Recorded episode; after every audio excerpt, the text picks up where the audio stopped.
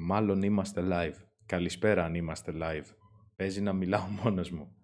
Αλλά θα περιμένω να δω αν είμαστε live πρώτα. Δεν τα λέμε. Α, έναρξη. Μπράβο ρε YouTube. Καλησπέρα. Καλώς ήρθατε σε ένα ακόμα Stray Fuck Podcast.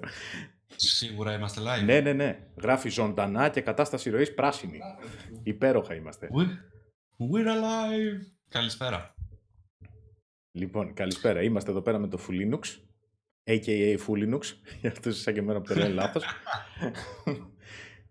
και σήμερα θα μιλήσουμε για κάτι που σας αφορά. Ωραία, μας αφορά εμάς. Όσοι είστε στο Instagram το ξέρετε ότι μας αφορά εμάς.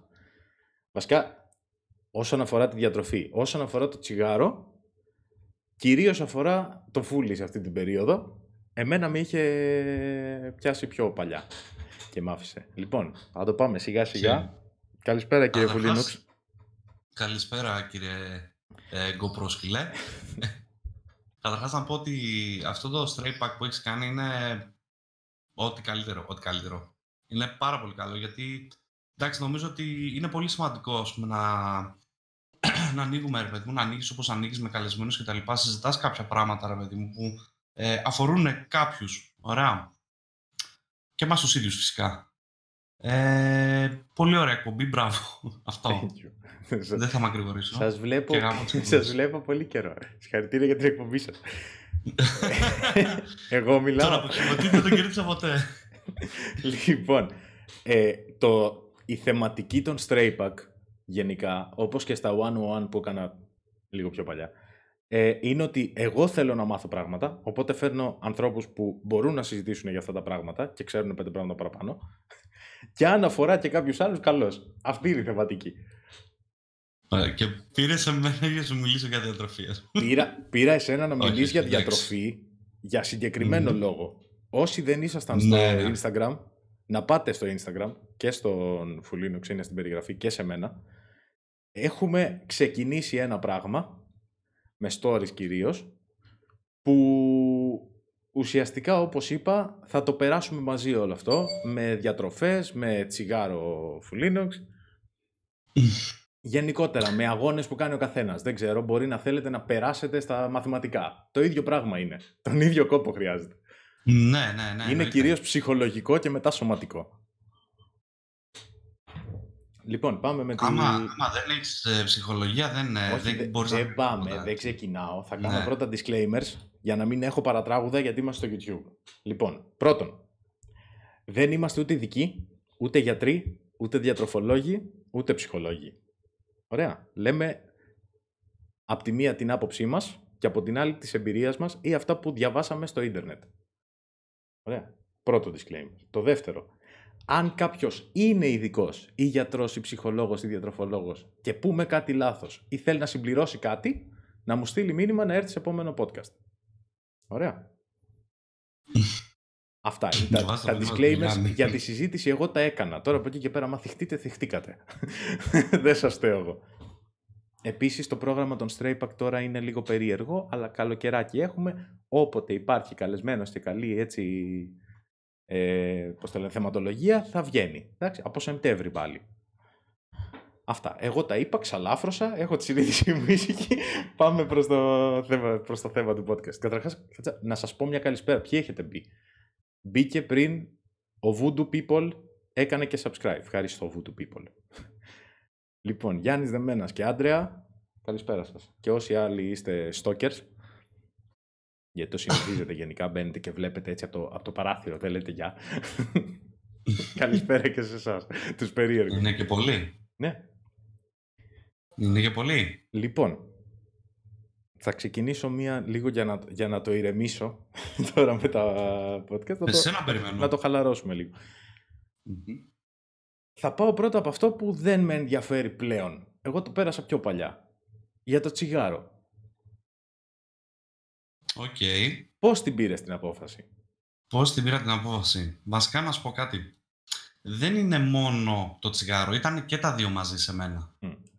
Ωραία, γιατί ε, τον τελευταίο, έχω παραπάνω κιλά, αρκετά παραπάνω κιλά. Τον τελευταίο καιρό κάπνιζα και άρχισα να νιώθω λίγο χάλια, ας πούμε, και έλεγα ρε εσύ, δεν, δεν γίνεται, δεν, δεν πάει άλλο ρε εσύ. Νιώθω, νιώθω χάλια. Μμ. Πώς θα, το, πώς θα το κάνουμε; Άμα δεν σταματήσω κάτι τώρα, δεν, δεν, δεν οδεύω κάπου καλά. Κάπως έτσι το σκέφτηκα, ας πούμε.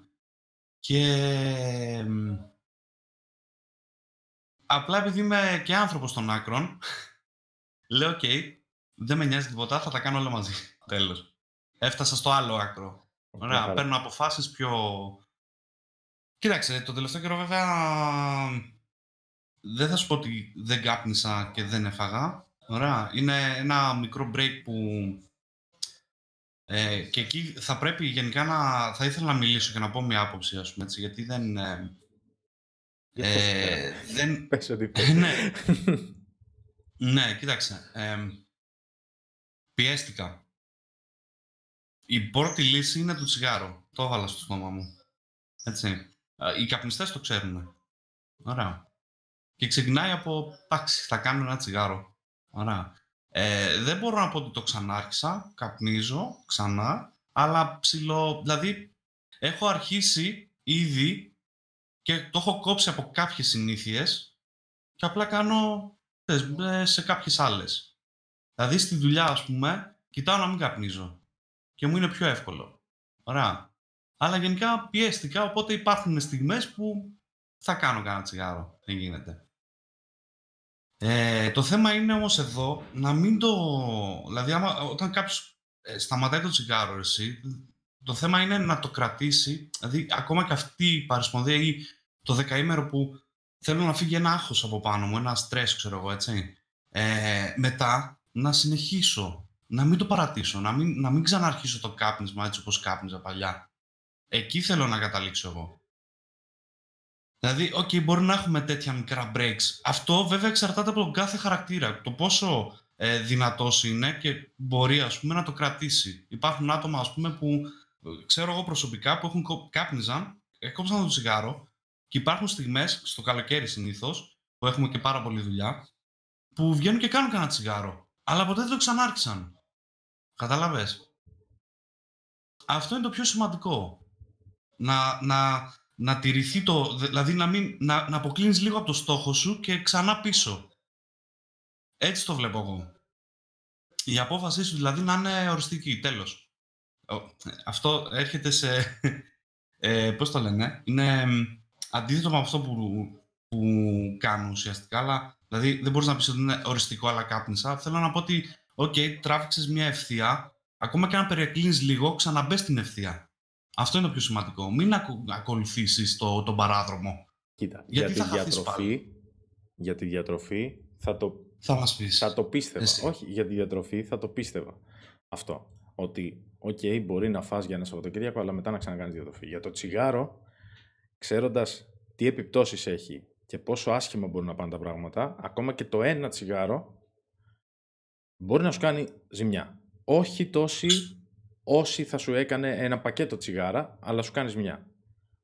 Εγώ όταν το είχα κόψει, είμαι από αυτούς που το κόψανε μαχαίρι και χαίρομαι που το κόψα μαχαίρι. Ναι, τώρα αν κάνω ένα τσιγάρο, που δεν θα κάνω, αλλά αν έκανα ένα τσιγάρο, ναι, όντως δεν θα το ξεκινούσα, γιατί πλέον δεν υπάρχει συνήθεια. Αλλά ε, είμαι από αυτούς που το κόψανε μαχαίρι και το έκοψα, γιατί, OK, okay, για αρκετούς για αρκετές εβδομάδες, ας πούμε, ένιωθα ότι κάθε, κάθε τσιγάρο μου φαινόταν και πιο άσχημο. Δηλαδή ότι δεν με, δεν με κάλυπτε. Ήταν απλά συνήθεια πλέον. Είχε αρχίσει και έχανε ρε παιδί μου τη, τη γεύση του. Πώς να το πω. Ήταν σαν να καπνίζω ναι, κάτι ναι, χάλια, ας πούμε. Ένιωθα ότι. ναι, ένιωθα ότι μου κάνει κακό απλά αυτό που κάνω. Δηλαδή είχε έρθει ήδη το τέτοιο.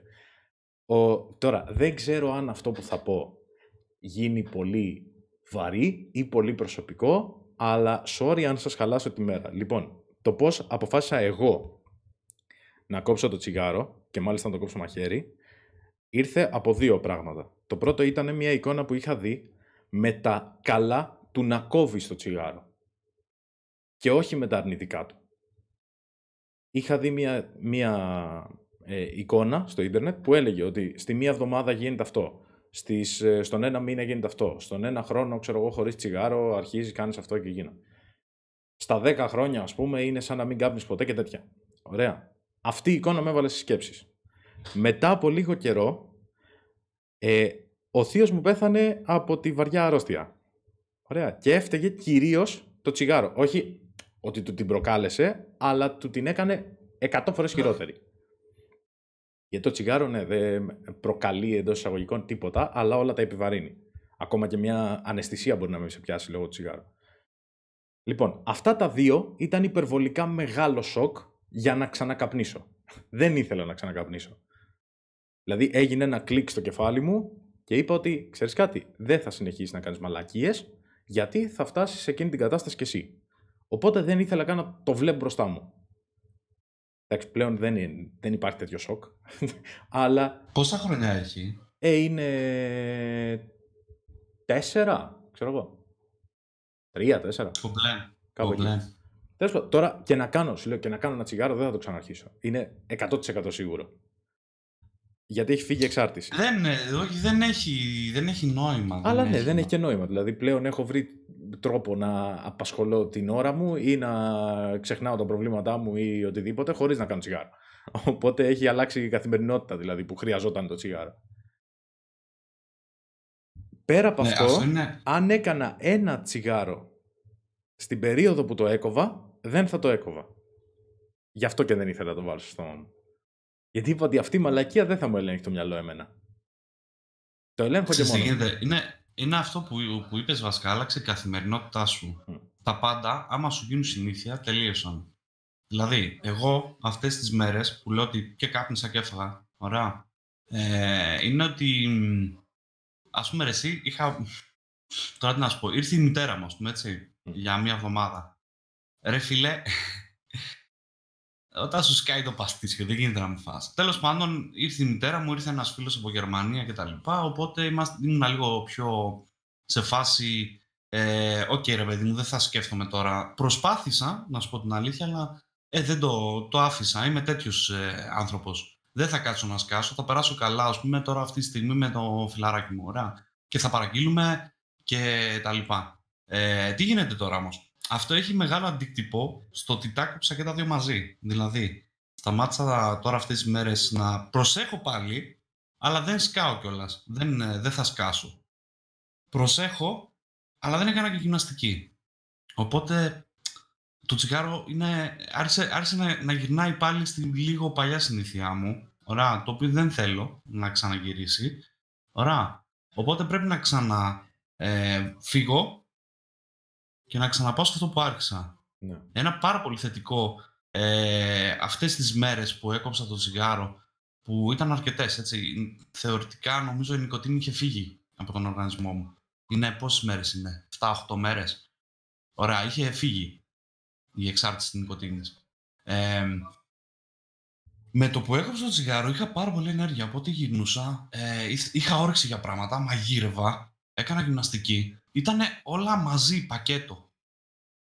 Δε- δηλαδή, καμιά φορά λέμε ότι είναι δύσκολο, αλλά κα- δεν ξέρω, εμένα μου κάνει αυτό το κλικ το ότι Οκ, τώρα θέλω να κάνω πιο πολλά πράγματα, ας πούμε, οπότε θα κάνω και διατροφή. Δεν ξέρω πώς το βλέπουν κάποιοι.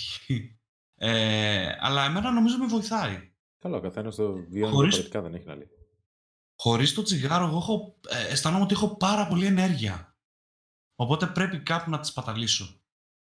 Κατάλαβες. Εκεί είναι και η γυμναστική και τα λοιπά. Με τη γυμναστική σου ανεβαίνει και άλλο ψυχολογία, οπότε λες, οκ, δεν θα φάω, θα, θα φάω, ξέρω εγώ, θα κάνω κάτι, ένα κοτοπουλάκι και τα λοιπά με σαλάτα, λίγο πιο έτσι. Ε, οπότε ναι, εγώ πρέπει, πρέπει αυτή τη στιγμή, ε, αισθάνομαι ότι πρέπει να τα κάνω όλα μαζί. Γιατί αυτές τις μέρες ε, που έκανα διατροφή και κόψιμο του τσιγάρου, ωραία, άρχισα να συνηθίσω αυτό το πράγμα, το οποίο μου άρεσε. Και, οκ, από εδώ και πέρα νομίζω ότι είναι μονόδρομος για μένα. Δεν μπορώ να κόψω ένα, ένα από τα δύο. Δηλαδή μου είπε ένα φιλαράκι, επειδή έσκαγα, ας πούμε, είχαμε μια συζήτηση και τα λοιπά, και μου λέει, «Ξέρεις κάτι, άσε το τσιγάρο για τώρα, ας πούμε, συνέχισε τη διατροφή σου και κλάιν, το κόβεις και το τσιγάρο. Ένα βήμα τη φορά.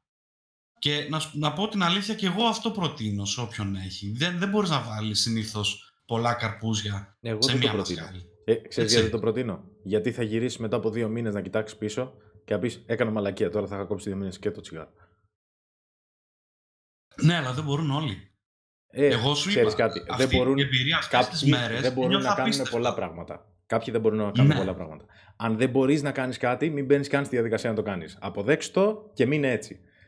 Καλό θα ήταν όταν ξεκινάς κάτι να είσαι αρκετά δυνατός ώστε να το φτάσεις μέχρι το τέλος και να μην λυγίσεις. Ναι. Εμένα δηλαδή, με δεν, είμαι, δεν είμαι γενικότερα στη ζωή μου της φιλοσοφίας ότι ε μωρέ να κάνω ένα βηματάκι για να μην κάνω δέκα. Όχι θα κάνω τα δέκα και θα φάω τα μούτρα μου. Τουλάχιστον θα, θα πω ότι τα έκανα. Έκανα τα πέντε τουλάχιστον. Ναι, θα φτά... αν, αν προσπαθείς να κάνεις τα δέκα θα κάνεις τα πέντε. Αν προσπαθείς να κάνεις ένα, πες να μην το κάνεις το αυτό. Ναι. Κατάλαβες. Δηλαδή είμαι έτσι, τώρα... προτιμώ να, να τα κόψω και τα δύο για δύο μήνες και μετά αν τα ξαναρχίσω να πω ότι ρε φίλε μπορούσα δύο μήνες θα το ξανακάνω παρά να το κάνω το ένα και σιγά σιγά και μετά το άλλο και μετά δεν πρόκειται να το κάνω. Mm. Αυτό που λέει τώρα ο Black το κάπνιζε αλλά περιστασιακά είναι ε, καπνίζω πολύ, πολλά χρόνια ωραία, και είναι η πρώτη φορά που ε, δοκιμάζω τον εαυτό μου ουσιαστικά και μέσα από αυτό που κάνω το δοκιμάζω, έτσι. Ε, ποτέ δεν μπόρεσα να καπνίζω περιστασιακά. Τώρα τον δοκιμάζω, λέω θα αντέξω αυτό το break. Θέλω να το αντέξω. Θα το αντέξω όμως. Καταλαβες; Δηλαδή, κάπνισα, ξέρω εγώ, π.χ. μια εβδομάδα. Όχι. Θα το αντέξω. Ένα, ένα ε, ας πούμε που λέει Αντρέα τώρα να μην το πάρεις μαζί σου, OK. Okay. Ναι. Εγώ δεν μ' αρέσει να κάνω τράκες, οπότε θα πάρω το, το πακέτο μου. Ωραία. Αλλά το πακέτο δεν θα το πάρω στη δουλειά. Αυτό το έκανα. Και δεν ήθελα να καπνίσω στη δουλειά. Δηλαδή έχει διαφορά. Θα θέλω να γυρίσω και να πιω ένα καφέ με ένα φίλο και να κάνω ένα τσιγάρο. Έχει, έχει και αυτό παίζει το ρόλο του. Αλλά πάντα νομίζω ότι είναι στον άνθρωπο.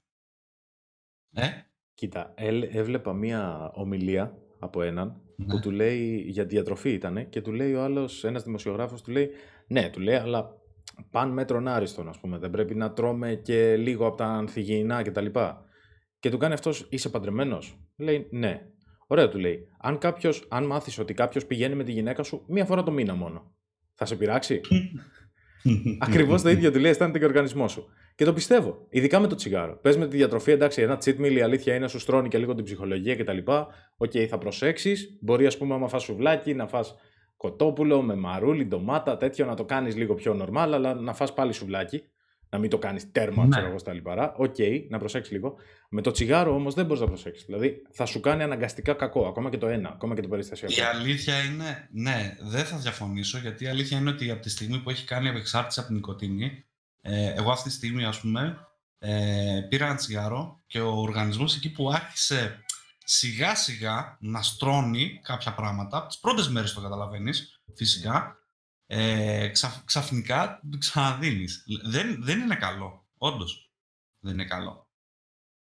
Το φαΐ, εντάξει, μπορείς να, αυτό που είπες, ότι μπορείς να το συμμαζέψεις και τα λοιπά. Κοίτα, εξάρτηση, ας πούμε, υπάρχει και στη ζάχαρη. Ναι. Μπορείς να εξαρτηθείς και από τη ζάχαρη. Αν κάποιος είναι... Από τα, από τα πάντα μπορείς να εξαρτηθείς. Από έναν άνθρωπο μπορείς να εξαρτηθείς. Yeah, τώρα τι να λέμε. Βασικά από, και από τα video games. Αυτό που λένε, παιδιά, ναι, είμαστε κατά της ναι. που τα βγάζει όλα αρνητικά, αλλά αν έχεις αρχίσει και λες ψέματα ας πούμε για να αποφύγεις να βγεις έξω. Ε, παρατάς την προσωπική σου υγιεινή. Ε, θες να είσαι όλη μέρα και όλη νύχτα στο PC και να παίζεις ένα video game. Ναι, είσαι εξαρτημένος.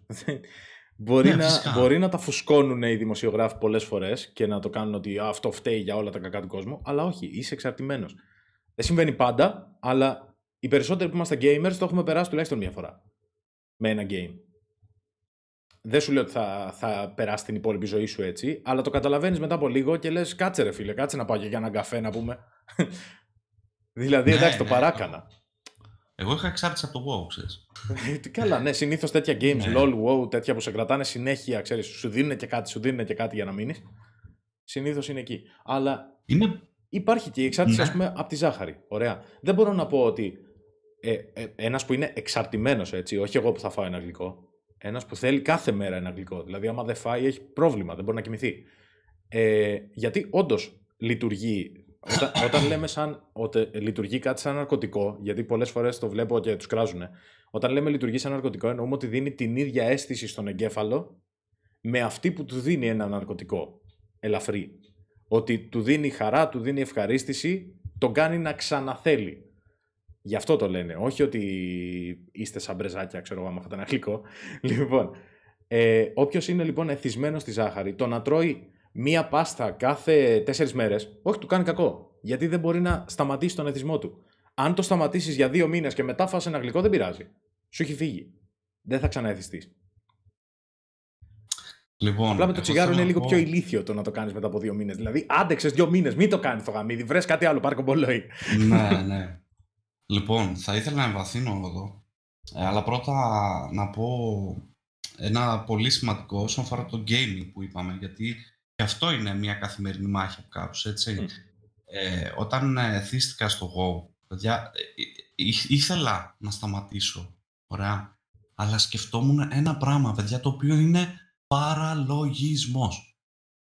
Θα σταματήσω το Go και ο χαρακτήρας μου τι, θα μείνει στην όγκρη μαρική, ζητιάνος.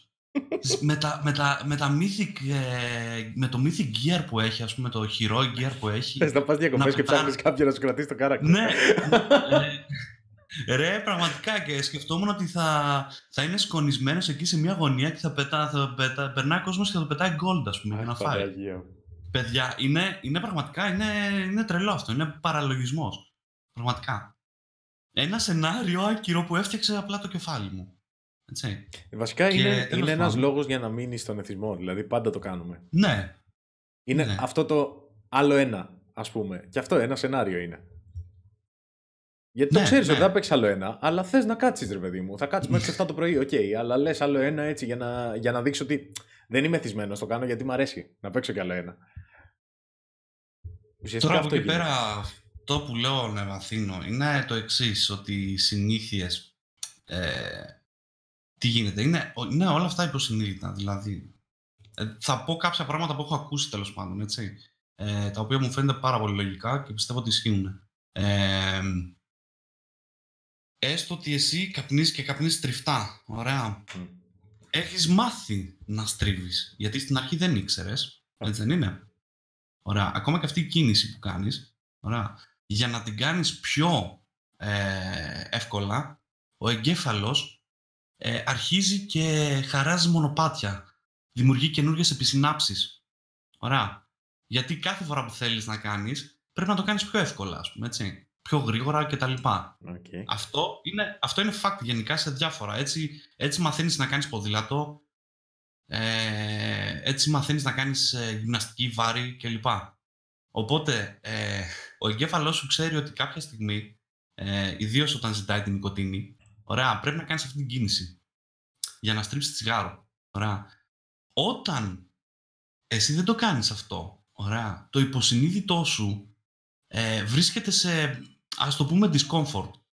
Ωραία. Δηλαδή, μπορεί εσύ εκείνη τη στιγμή να σκεφτείς ότι δεν είμαι καλά, θέλω ένα τσιγάρο να ξεσκάσω και να το κάνεις. Αλλά δεν είναι ακριβώς ο εαυτός σου. Ο εαυτός σου είναι πάλι, αλλά είναι το υποσυνείδητο που μιλάει. Το καταλαβαίνεις; Ναι, και αν κάπως. μπορέσεις, λέει, ναι, ε, δεν, δεν είναι εσύ τι θες σαν ε, Ανδρέας, Ναι, είναι οκ, το βγαίνει σχεδόν υποσυνείδητό σου που ένστικτο. εκείνη τη ναι, ναι. Ναι. Το υποσυνείδητό σου που εκείνη τη στιγμή βαράει καμπανάκι και σου λέει φίλε, θέλω να στρίψω τσιγάρο τώρα και να κάνεις. Τι φάση. Έχει περάσει, έχουν περάσει δύο ώρες. Εγώ πρέπει τώρα να στρίψω το τσιγάρο. Πώς θα γίνει; Ε, άμα μπορείς να το ξεγελέξεις, λέει, ας πούμε, ε, νιώθεις στρες ξαφνικά ή δεν ξέρω εγώ τι, το οποίο συνήθως, λέει, επικεντρώνεται στο στομάχι, ας πούμε, έτσι. Αν μπορέσεις, λέει, με, να το ξεγελάσεις και να, να, να κάνεις focus κάπου αλλού, θα φύγεις από εκεί. Είναι καλό να το δοκιμάσουμε αυτό το πράγμα. Και τι να δοκιμάζω τέτοια πράγματα τον τελευταίο καιρό και βοηθάνε. Προσωπικά. Ναι, οκ. Έχει, έχει νόημα, το πιστεύω. Οπότε ουσιαστικά μετά, ε, όσο, όσο, κα- όσο αποφεύγεις να κάνεις πράγματα ε, και κάνεις καινούρια, είναι πολύ σημαντικό το να κάνεις καινούριες, να, να βάλεις στη ζωή σου καινούριες συνήθειες. Ωραία. Δημιουργούνται άλλα μονοπάτια και πάει λέγοντας στον εγκέφαλο. Και το σ- υποσυνείδητο μετά λειτουργεί διαφορετικά. Και σιγά σιγά τελείωσε. Εγώ πρέπει να το έχω κάψει το υποσυνείδητο. Όχι ξεκάθαρα. Δηλαδή, δεν μπορώ να εθιστώ σε κάτι γιατί, όπως σου έλεγα και πριν να ανοίξουμε, είμαι, είμαι άνθρωπος που έχει μάθει τουλάχιστον τέσσερα προγράμματα από το ίντερνετ. Και, σε- και σε κάθε πρόγραμμα σημαίνει ότι μια εβδομάδα, αν είναι κάποιο σχετικά δύσκολο, μια εβδομάδα σερή, το μόνο που έκανα ήταν να ασχολούμαι με αυτό το πρόγραμμα και να βλέπω βιντεάκια για αυτό το πρόγραμμα. Που ναι. σημαίνει ότι γενικότερα καταπιάνουμε με καινούργια πράγματα αν μου κινήσουν το ενδιαφέρον.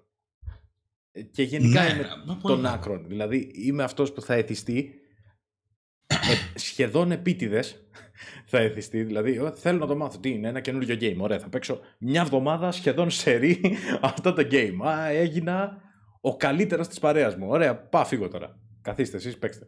δηλαδή, βαρέθηκα. Είμαι από αυτούς τους ανθρώπους. Και είναι γενικά πολύ κακό γιατί δεν το, δεν το πολύ απολαμβάνεις. Ξέρεις, είναι σαν να έχεις schedule να φτάσεις κάπου. Και μόλις φτάσεις κάπου, ε, εντάξει, τελείως. Βέβαια σε μερικά games κάπου τύπου WoW ή LOL όπως είπα πριν και τέτοια έχουν το σκεπτικό ότι συνέχεια θα φτάνεις πιο πάνω. Δηλαδή και ο καλύτερος να είσαι έχει και πιο πάνω. για να σε κρατήσουν. Εντάξει, δεν είσαι... Έχεις κόντρα με τον ε, αμέσω επόμενο. Έχω Έτσι, κόντρα με τον εαυτό μου εγώ κυρίως. σε όλα. Εσύ... Δηλαδή και Photoshop να θέλω να μάθω. πω γιατί το έκανα έτσι. Ο, μπορώ και καλύτερα. Ο, θα κάτσω άλλη μια εβδομάδα τώρα εδώ πέρα, θα κοιμηθώ. θα κάτσω άλλη μια εβδομάδα, το κάνω καλύτερα. Εσύ έχεις κόντρα με υποσυνείδητο, συνειδητό και ασυνείδητο. Εγώ αυτό ξέρω. Όχι. Ναι, δεν τα πάμε καλά γενικά. Όσοι κατοικούμε εδώ μέσα, δεν, δεν είμαστε σε πλήρη ασμονία. Πώς να το πεις και έτσι. τουλάχιστον δεν είσαι μόνος σου. ναι, είμαστε. καλησπέρα, καλησπέρα, καλησπέρα Αλκιτήτο. Μάλλον. Μαλώνω με τον εαυτό μου. Τι να κάνω, δεν τα πάμε καλά. Εντάξει τώρα, κρατηθείτε από αυτό. Ο Γιάννης πέταξε μια ωραία θεωρία. Ε, το θέμα είναι από εκεί πέρα πώς φτιάχνεις καινούριες συνήθειες. Το, ναι. Εγώ στο Instagram σε το βίντεο το είπα. Σε τέτοιο επίπεδο είναι δύσκολο να φτιάξεις καινούργιες συνήθειες. Δηλαδή, μετά από κάποια φάση μου είναι και άγχος το να βρω καινούργια συνήθεια. Κατάλαβες. Βλέπω κάτι και μου αρέσει και λέω ρε φίλε, τώρα πάει. τώρα πάει. Με, με χάσατε. Ένα μήνα τώρα με αυτό θα ασχολούμαι. Κατάλαβες. Δηλαδή, βλέπω κάτι που μου αρέσει και κάνεις... σχεδόν με τρομάζει πλέον. Ρε, να σου πω κάτι. Μπορείς να κάνεις πράγματα που έκανες παλιά που ας πούμε δεν έτρωγες ή δεν κάπνιζες. Ωραία. Ναι. Δηλαδή, ναι. Ε, εγώ κάποτε έχω κόψει πάρα πολλές φορές το τσιγάρο. Έχω κάνει πάρα πολλές φορές διατροφή. Έχω χάσει πάρα πολλά κιλά. Παιδιά, έχω χάσει παραπάνω από τα κιλά που είμαι σε όλη τη ζωή μου, προφανώς. Ε, αλλά... Ναι, εγώ ας πούμε θυμάμαι μια φορά που είχα ξεκινήσει τον μπιλιάρδο. Πολύ μπιλιάρδο όμως. Να, και εγώ έπαιζα μπιλιάρδο. Εκεί που παίζαμε μια φορά τη βδομάδα, ξέρω εγώ, ένα μπιλιάρδο, εγώ έπαιζα τρει-τέσσερι φορές ή μεσοβδόμαδα ή ε, πήγαινα πιο νωρίς και έπαιζα ρε μόνος μου, έτσι. Και ε, αυτό που λέω όμως έπρεπε κάπου να, να, να ξεσπάσω, ας πούμε, να, κάπου, κάτι. Όχι, είναι ξεκάθαρα, κάτι να κάνω. ξεκάθαρα καλύτερη mm. ιδέα να βρεις καινούργια χόμπι ή καινούργιες ασχολίες από το να το ξαναβάλεις στο στόμα σου. Ναι, πάρα πολλές. Ε, κατάλαβες τώρα, ας πούμε, γιατί βοήθησε και η γυμναστική, η οποία ε, είναι ε, για μένα ένας κρίκος, και με τη διατροφή. Ναι, για πες Γι' αυτό λέω ότι για μένα πλέον, τι διατροφή πλέον είναι μονόδρομος διατροφή. Πιο πολύ εγώ κάνω θερμιδική διατροφή. Ωραία. Ε, κοιτάω να μην τρώω πράγματα που έχουν λιπαρά, γλυκά κομμένα, αλλά τη ζάχαρη δεν μπορώ να την κόψω τον καφέ. Έτσι. Ε, εσύ θα μου πεις διατροφές. Τώρα να σου πω κάτι, ό,τι διατροφολόγιο έχω ακολουθήσει στη ζωή μου, δούλεψε. Ωραία. Αλλά το θέμα είναι να μην ακολουθώ ένα χαρτί. Το θέμα είναι να αρχίσω να μαγειρεύω ε, πιο πολλά φαγητά, ποικιλία, για να μην βαριέμαι, έτσι. Και από εκεί πέρα, ρε παιδί, να παίξω μπάλα πιο πολύ σε κάτι πρωτεϊνούχο, κοτόπουλο, ας πούμε, ψιλοσαλάτα κτλ. Σαλάτες δεν τρώω και πολύ, αλλά ναι, σου πω, κάπως. Βασικά, λοιπόν, πάμε. Story time. Δεν θυμάμαι τι είχα πει με το Jack Lope, αλλά θα τα πω και εδώ πέρα, που είναι το θέμα εδώ. Λοιπόν, εγώ πιο παλιά, Α, κάτι που δεν έχω πει και το είπα και πριν στο Φουλή. Εγώ πιο παλιά ήθελα να γίνω διατροφολόγος. Ωραία. Εγώ ήθελα, οι βαθμοί μου δεν θέλανε. Γενικά δεν μου άρεσε το σχολείο, αλλά μου άρεσε το να γίνω διατροφολόγος. Λοιπόν, τώρα μου πει γιατί δεν πήγε ένα EX αυτό και πήγες για 3D animator. Δεν, δεν ξέρω. Εντάξει. λοιπόν, μου άρεσε περισσότερο. Ναι, σχετίζονται πολύ αυτά τα δύο, ρε παιδί μου. ναι, λοιπόν, ε, το είπαμε και πριν. Δεν, δεν τα πάμε καλά μεταξύ μας, δεν μπορούμε να βγάλουμε μια απόφαση της οροκοπή. Λοιπόν, αλλά σε όλη μου τη ζωή γενικότερα έχω ψάξει υπερβολικά πολύ από το ίντερνετ ή από κάποια βιβλία το θέμα της διατροφής, της διαιτολογίας, γενικά ό,τι έχει να κάνει με το πώς να είναι ο οργανισμός σου clean και να χάνεις κιλά. Ωραία. Πιο παλιά ήμουνα, ε, είχα φτάσει να είμαι βοηθός δασκάλου, γιατί δάσκαλους τους λέμε, sorry, πείτε τους, δεν ξέρω, άμα βλέπετε, αν είμαι πείτε τους, senpai. Λοιπόν, βοηθός δασκάλου στο, στο kick που πήγαινα, στο kickboxing. Εντάξει, mm. μαυροζωνάς. Σχεδόν, εντάξει, δεν είχα δώσει, δεν είχα πάρει τη μαύρη, είχα καφέ δύο για κάνα δύο χρόνια, εντάξει. Να μην σου κουνιόμαστε δηλαδή. Όχι. Βασικά πλέον και να κουνηθείτε δεν μπορώ να σας τάσω, δεν είναι, έχει ξεφύγει η κατάσταση. Αλλά ε, λόγω του ότι είχα να φτιάξω διατροφή για μένα, για τους αγώνες και τα λοιπά και για την προπόνησή μου. Ε, και είχα να βοηθήσω αρκετούς αθλητές με τη δική τους διατροφή, από τότε ξεκίνησα να το ψάχνω. Ωραία. Σιγά σιγά, τότε δεν είχαμε και πολύ ίντερνετ. δεν ήταν όπως είναι τώρα να το γκουγκλάρεις και να σου βγει κατευθείαν. Ήθελε λίγο προσπάθεια. Λοιπόν, ε, Α, Γιάννη, by the way, η στέβια δεν είναι και η καλύτερη εναλλακτική. Ναι, μεν παχαίνει κάπως λιγότερο και είναι λίγο πιο εύκολη στον οργανισμό από τη λευκή ζάχαρη, αλλά γκουγκλάρετε τη γενικά τη στέβια, δεν είναι και το καλύτερο προϊόν του κόσμου όπως το έχουν βγάλει. Κοινά ιδέα. Απλά επειδή το είδα. Εντάξει, σε κάποιους αρέσει ρε παιδί μου, το καταλαβαίνω, αλλά είναι καλύτερα η καστανή ζάχαρη αν θες αναγκαστικά να φας ζάχαρη παρά η στέβια. Τουλάχιστον από ό,τι έχω διαβάσει εγώ. Ωραία. Λοιπόν, ναι. Ε, τώρα, έχοντας πει αυτά για, για το ιστορικό μου, έχω κάνει πολύ σκληρές διατροφές στη ζωή μου, είτε για να τις δοκιμάσω πιο μετά, είτε στο kickboxing γιατί είχα ας πούμε, έπαιρνα ένα τηλέφωνο και μου λέγανε ε, το Σάββατο, ήταν Δευτέρα, μου λέγανε το Σάββατο έχεις αγώνα, πρέπει να παίξεις στα 8 κιλά κάτω. Αδελφέ, έχω μια εβδομάδα και 8 κιλά να χάσω. Δεν συμβαδίζουν αυτά τα δύο. Ε, φάει κράκερ, ξέρω εγώ. Θες είναι... να σου πω απάντησή μου, δεν παίζω. Ε, ναι, όταν έχεις φτάσει σε επίπεδο επαγγελματικό που θα σου ανοίξει πόρτες, παίζεις. Αλλά το θέμα είναι, ναι, ναι. το θέμα είναι ότι έχω κάνει υπερβολικά σκληρές διατροφές ταυτόχρονα με γυμναστική σχετικά σκληρή ή αρκετά σκληρή ανάλογα τον αγώνα. Ε, και το αποτέλεσμα ήταν ο οργανισμός μου να εξαντληθεί και να πάθω μια υπερκόπωση στη μέση που μέχρι και σήμερα πρέπει να προσέχω. Και παίζει να πρέπει να προσέχω για πάντα. Ωραία. Οπότε μην εξαντλείτε τον οργανισμό σας γενικά. Ε, ειδικά άμα είστε σε μικρότερες ηλικίες, γιατί εγώ αυτό παίζει να το πάθα, ξέρω εγώ, στα 16, 17. Ε, παίζει σήμερα δηλαδή με την ίδια κούραση να μην το πάθαινα. Αλλά τότε δεν είχε φτιαχτεί ακριβώς το σώμα μου και οι αντοχές μου. Λοιπόν, το θέμα ποιο είναι; Ότι εγώ αυτή τη στιγμή η διατροφή που κάνω είναι υπερβολικά απλή και είναι το πρωί ένα μήλο και δύο βραστά αυγά, το μεσημέρι πράσινη σαλάτα, ξέρω εγώ, με μαγιονέζα ή και τόνο ή και φασόλια ή κάτι τέτοιο, μια σαλάτα πράσινη ανάμεικτη τέλος πάντων, με Όποιος θέλει να ψάξει τώρα για πρωτενε και λιπαρά και τέτοια, είναι μεγάλη συζήτηση. Α μπει να τα ψάξει να δει τι θα βάλει μέσα.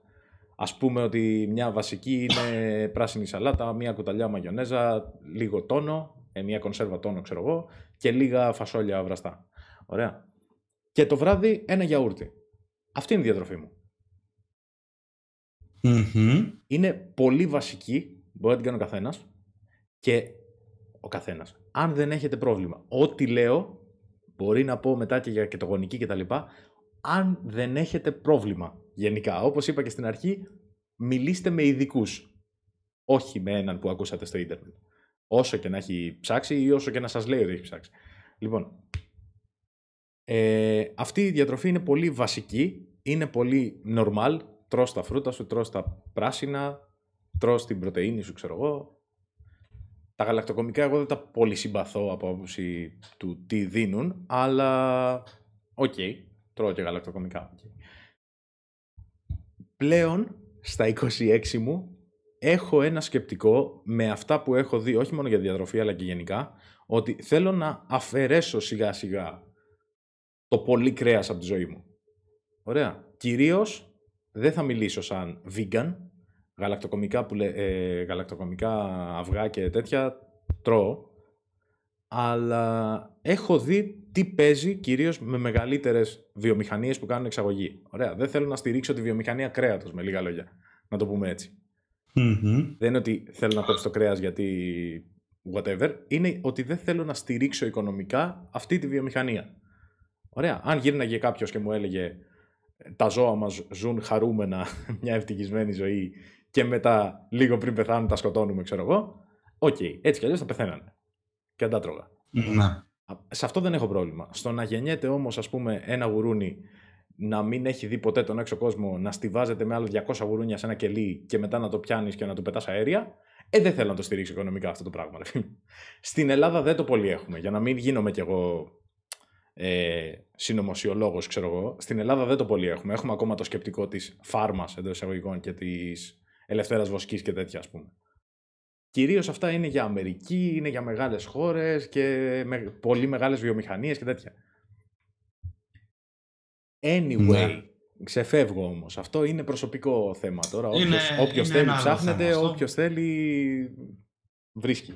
λοιπόν.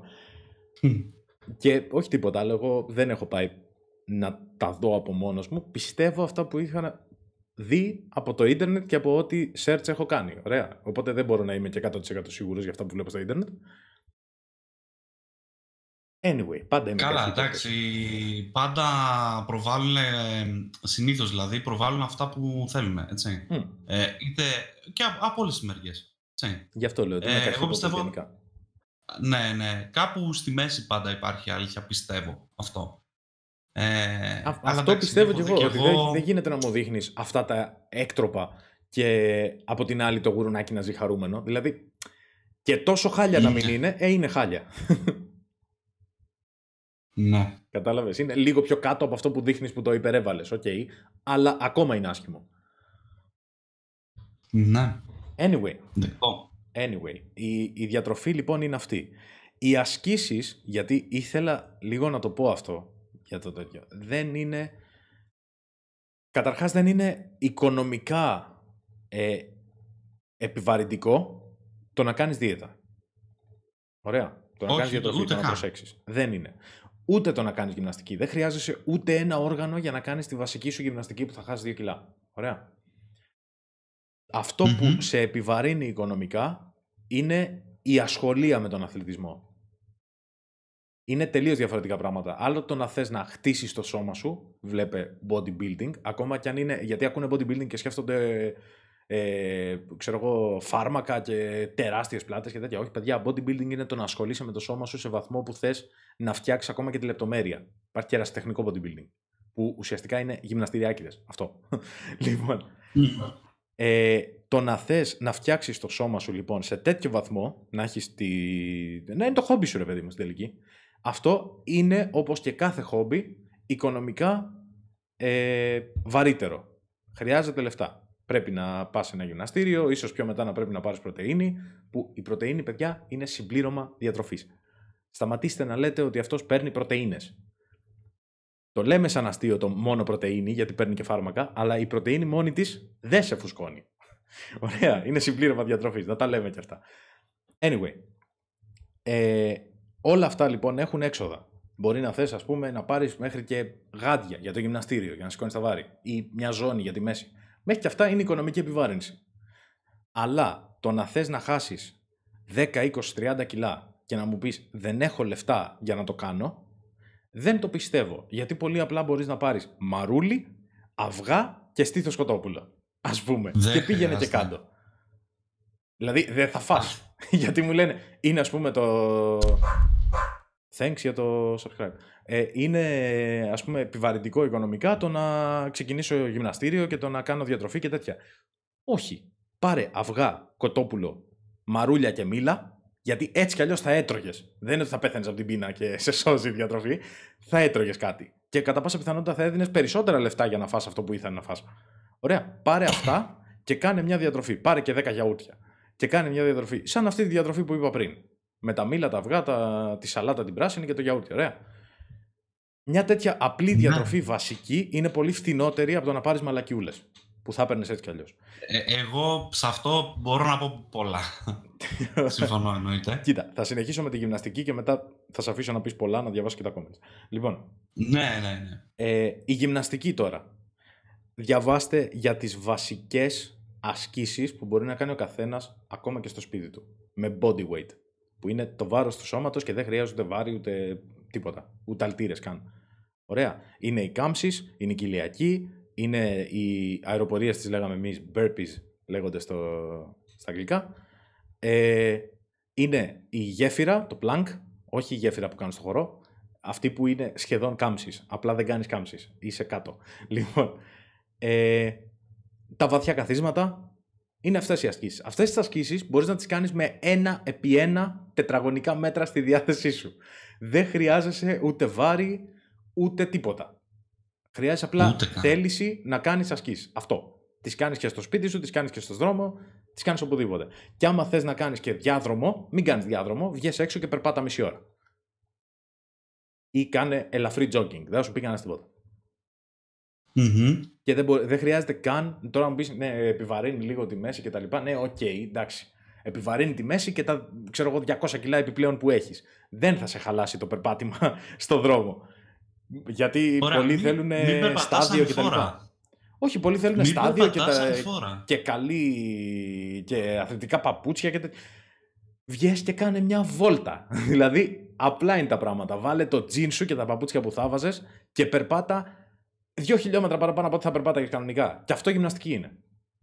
Ειδικά τώρα με 40 βαθμούς έξω, είναι πολύ καλή γυμναστική. Στο λέω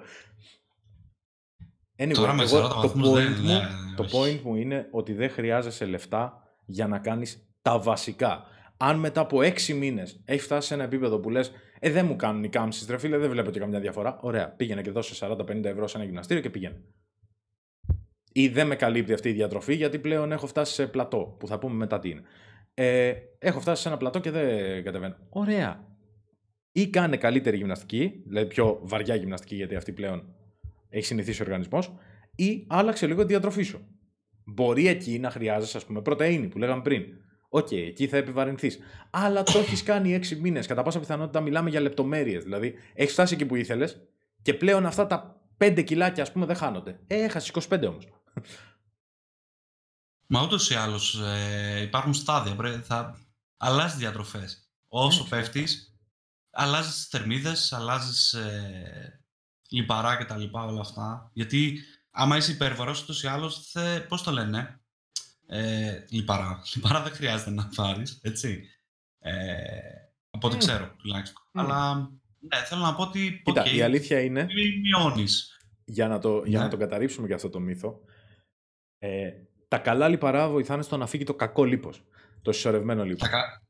Καλά το είπες, ναι. Γιατί ουσιαστικά, άμα πάρω εγώ λιπαρά από έναν ε, Σολομό, ας πούμε, από φυσικό βούτυρο, ε, το σώμα μου αυτό που θα κάνει είναι να πει «Α, δεν έχουμε ανάγκη από λίπος, γιατί παίρνουμε ακόμα, ας διώξουμε αυτό που μας είναι λιγότερο χρήσιμο». Και λιγότερο χρήσιμο του είναι το λίπος που έχει μείνει.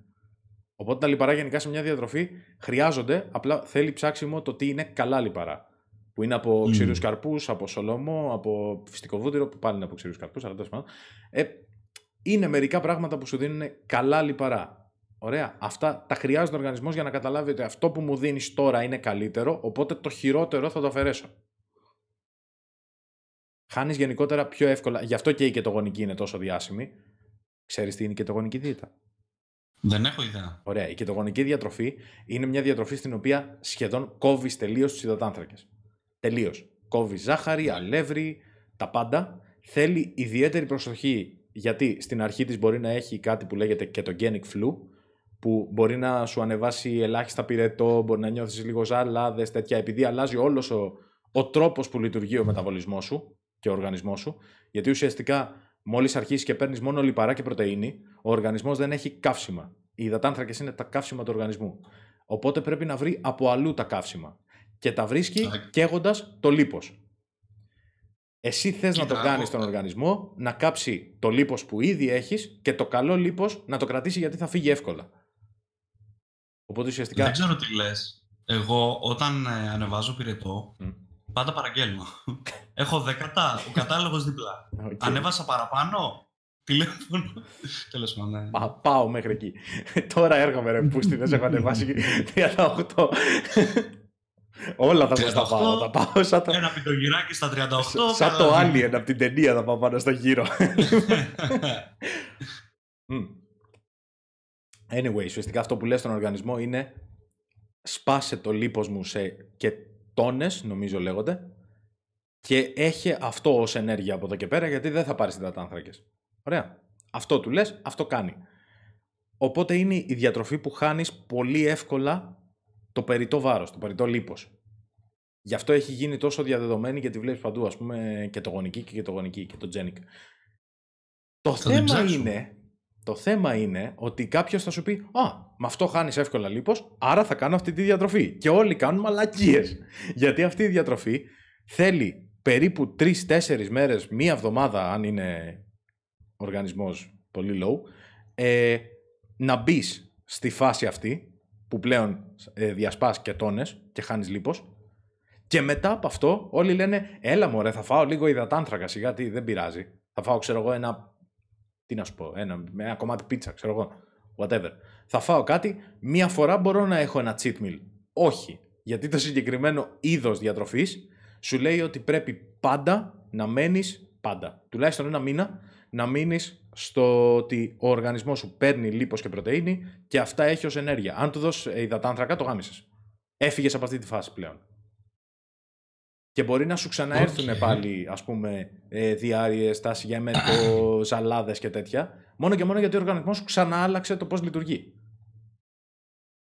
Αυτό είναι το θέμα. Ότι όλοι, δεν είχα ιδέα. Ρε, όλοι γυρνάνε και λένε «Α, αυτό είναι σχετικά εύκολο γιατί μπορώ να φάω, ας πούμε, κοτομπέικον και μπέικον κανονικό και βούτυρα και γαμάει αυτό το πράγμα.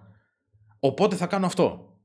Ναι, αλλά τουλάχιστον αν το κάνεις. Εγώ το δέχομαι ότι είναι σχετικά εύκολο. Είναι από τις πιο ωραίες ας πούμε διατροφές που έχω κάνει. Αλλά εγώ είχα τουλάχιστον το, το mindset να γυρίσω και να, να κοιτάξω. Γενικά είμαι περίεργος άνθρωπος και στις κριτικές, ας πούμε, εστιατορίων ή οτιδήποτε το ίδιο κάνω. Να πάω και να κοιτάξω τα αρνητικά κατευθείαν. Τα θετικά τα ξέρω, τα είδα, γι' αυτό ήρθα. Θέλω να κοιτάξω τα αρνητικά. Και με το που πήγα να κοιτάξω τα αρνητικά, είδα ότι υπάρχουν αυτά και αυτά και αυτά και αυτά.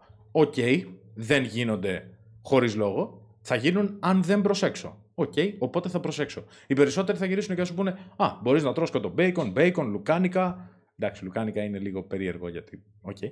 Ε, κο, ε, κοτόπουλα, ξέρω εγώ, ό,τι θες. Μοσχάρια, προβατίνες. Φάε ό,τι θες.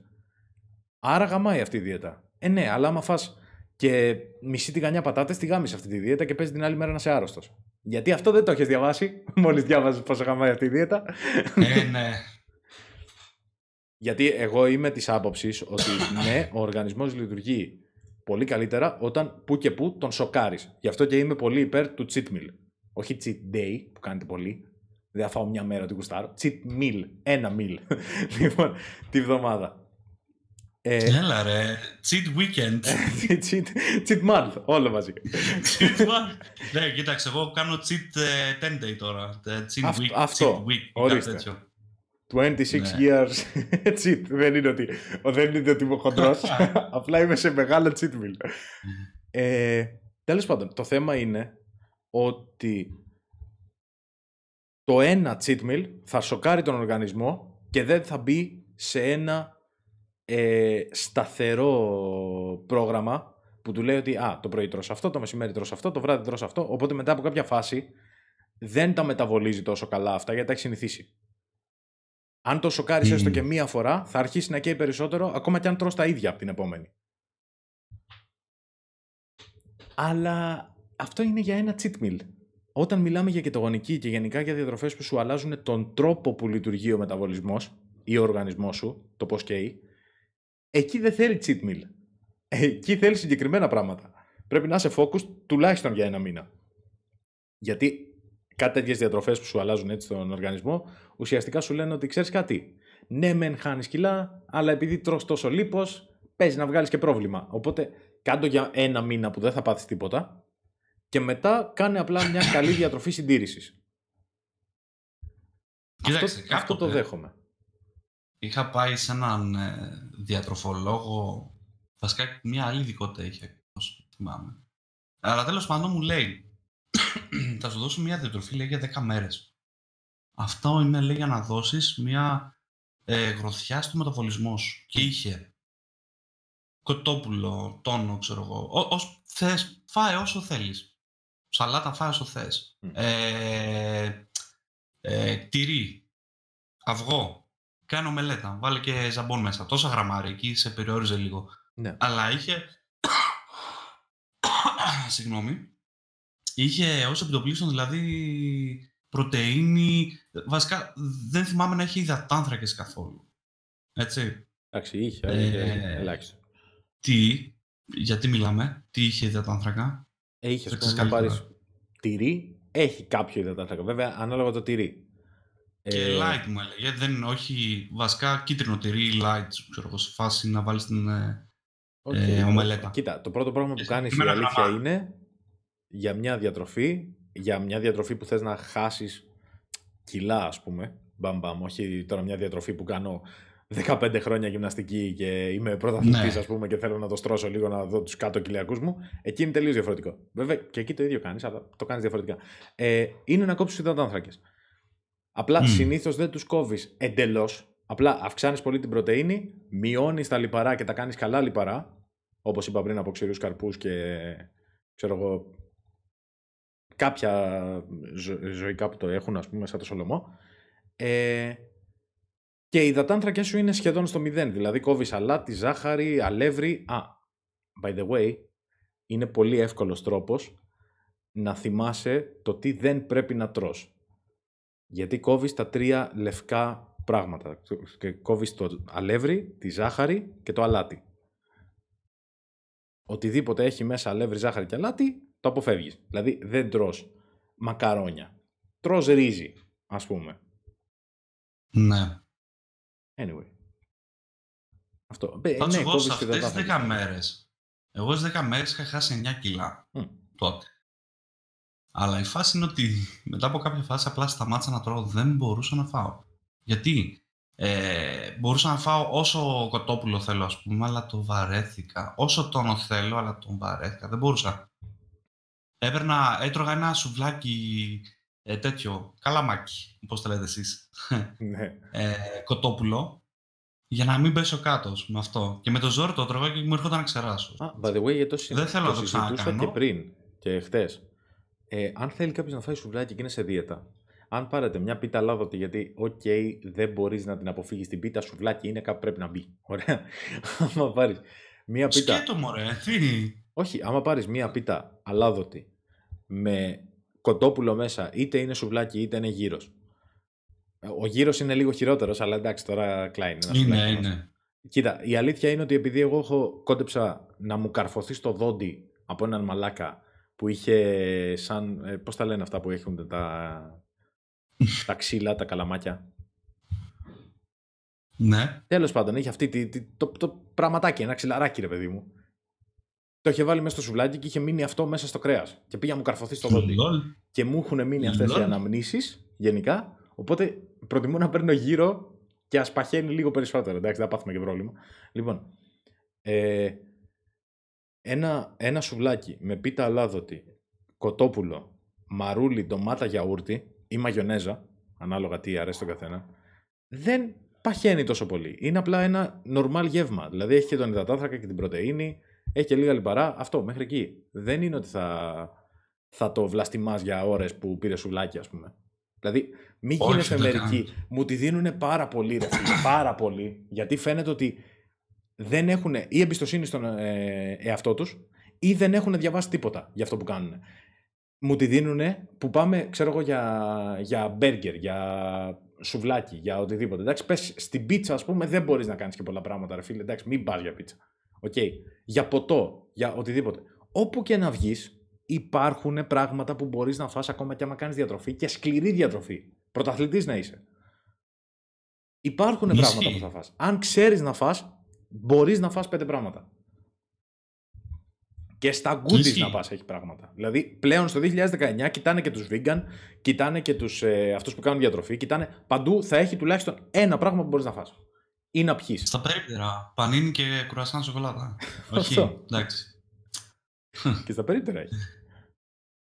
Έχει, έχει. Πάρε μια μπάρα εν τέλει. Εκείνη την ώρα. Ε, εντάξει ρε παιδί μου. και εσύ η μπάρα θα φας. Ε, ρε φίλε, εντάξει, εκείνη την ώρα να πούμε πεινάς. Ωραία, φάει μια μπάρα, σκάσε. Σε δύο ώρες θα ξαναφάς. Θα πας σπίτι σου, ξέρω εγώ, τι να σου πω. Δηλαδή, μην ε, τρελνόμαστε τώρα. Πρέπει να φας μπέργκερ. Αναγκαστικά. Κοίτα, υπάρχει Κι ας είναι μπέργκερ. κοινό, ρε φίλε. Υπάρχει μπέργκερ για κετογονική διατροφή που έλεγα πριν, επειδή δεν μπορείς να φας ψωμί, και έχει μανιτάρια για ψωμάκια, τα μεγάλα τα μανιτάρια, και μέσα Ναι. έχει μπιφτέκι, μαρούλι και τυρί, νομίζω. Και μπέικον. Αλήθεια. Τυρί και μπέικον. Αλλά αντί για ψωμάκια, έχει μανιτάρια. Δηλαδή, αν το φας αυτό, ουσιαστικά στο μπέργκερ, το ψωμί σε παχαίνει. Στην τελική, πάρε ένα μπέργκερ για να μην φας το ψωμί. Αλλά για να μην γίνεις μαλάκας, κατά πάσα πιθανότητα έχει και το γονικό. Πήγαινε και πάρε αυτό. Θα φας μανιτάρια, δεν θα φας ψωμί. Απίστευτο, τι μαθαίνω σήμερα; Φοβό. Κοίτα, και το γονική η αλήθεια είναι, την αγαπάω, παιδιά, ό,τι και να μου πούνε. Πιστεύω ότι οι Θυμάσαι, άνθρωποι είναι παιδιά. μαλάκες και όχι η διατροφή, ότι είναι κακοί. Οι άνθρωποι την κάνουν λάθος και έχει βγει όλο αυτό το, το αρνητικό κλίμα που και εγώ το πιστεύω ότι. Δηλαδή, και εγώ δεν την προτείνω σε άλλους. Γιατί ξέρω ότι θα κάνουν μαλακία. 8 στους 10. Αν έχεις όμως το. Πώς το λένε, τη, την πειθαρχία να, να κρατηθείς και να τα κάνεις ακριβώς όπως πρέπει αυτά που σου λέει για το γονική διατροφή, πιστεύω ότι είναι πιο αποτελεσματική και πιο ωραία δίαιτα αν δεν έχεις πρόβλημα. Τώρα μην έχεις χολυστερίνη και πάει να κάνεις και το γονική, θα σε στείλει. Δηλαδή λίγο να ξέρουμε και τι λέμε. Ε, ναι. Λοιπόν, Μμ. ε, πάνω στο διατροφή, εγώ ήθελα, θα ήθελα να πω το άλλο. Λίγος κόσμος ξέρει, ε, publicly, δεν το έχω πει, ας πούμε, δεν θυμάμαι να το έχω πει, ε, πώς εγώ έφτασα σε αυτά τα κιλά, γιατί εγώ είμαι πλέον υπέρβαρος, έτσι. Ε, σε κάποια φάση, τέλος πάντων, ε, πιάνω μια δουλειά, πριν πέντε περίπου έξι χρόνια, Μμ. και τέλος πάντων μένω μόνος μου και εκεί αρχίζω την ε, εντελώς ανθυγιεινή διατροφή, delivery μόνο, Ω, ναι. μία Been there. με δύο φορές τη μέρα. μόνο, έτσι. Ε, εντάξει, μέχρι τότε ήμουν ρε παιδί μου άνεργος ένα διάστημα, οπότε ξέρεις, με το που σκάνε γλυκά τα λεφτά, λες, οκ, για έλα να το γιορτάσουμε, να πάρουμε... Θα ξέρεις, πάω αυτό ένα πιτόγυρες γυμναστήριο και να πάρω ένα- μια κούτα πρωτεΐνη. ναι, Όχι. ναι, όλοι έτσι κάνουν. λοιπόν, η φάση είναι η εξής όμως. πολύ σημαντικό αυτό τώρα που θα πω. Σε κάποια φάση ε, έπιανα τον εαυτό μου, ξυπνούσα ε, και έβλεπα ότι έχω σηκωθεί το σώμα μου και κάθομαι στο κρεβάτι. Και εκεί ξεκίνησε το τι φάση, τι γίνεται με την πάρτη μου, γιατί σηκώνομαι. Ωραία. Ε, μάλιστα κάποια, κα- σε κάποια φάση έχω σηκωθεί, δεν το έχω καταλάβει, κοιμάμαι έτσι. Μμμ. Και πέφτω πίσω και χτυπάω το κεφάλι μου στον τοίχο. Ό,τι να είναι. Επικίνδυνο. Και όλα αυτά ήταν από ε, την... Ε, είχα αρχίσει να κάνω άπνοιες, γιατί είχα αρχίσει ήδη να, να παίρνω κιλά και ξεκίνησα να κάνω άπνοιες. Έχεις ιδέα; Όχι και τόσο. Δεν ξέρω. Ε, Κοίτα, ψιλοκατάλαβα Ωραία. τι εννοείς, αλλά εξήγησέ το. Ωραία, λοιπόν, ε, κοιμάσαι το βράδυ Μμμ. και σε κάποια φάση, επειδή γενικά ρε παιδί μου έχεις παραπάνω κιλά, φράζεις σε κάποια φάση ε, το διάφραγμα εδώ και δεν μπορείς να πάρεις ανάσα. Ωραία. Ε, οπότε ουσιαστικά σηκωνόταν το σώμα μου για να μπορεί να ανασάνει ελεύθερα. Μάλιστα. Χωρίς να μπορώ να το καταλαβαίνω. Εγώ κοιμόμουν.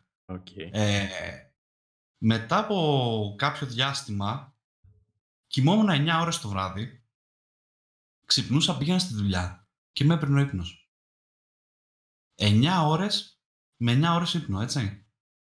Ε, το ψάχνω τέλος πάντων, πάω, κάνω ύπνο, όχι πώς το λένε, κοιμάμαι τέλος πάντων σε ένα ε, νοσοκομείο, με μετράνε, μου βάζουν μία μάσκα και μου λένε μισό λεπτό έπαιρνες ανάσες, μισό λεπτό δεν έπαιρνες ανάσες.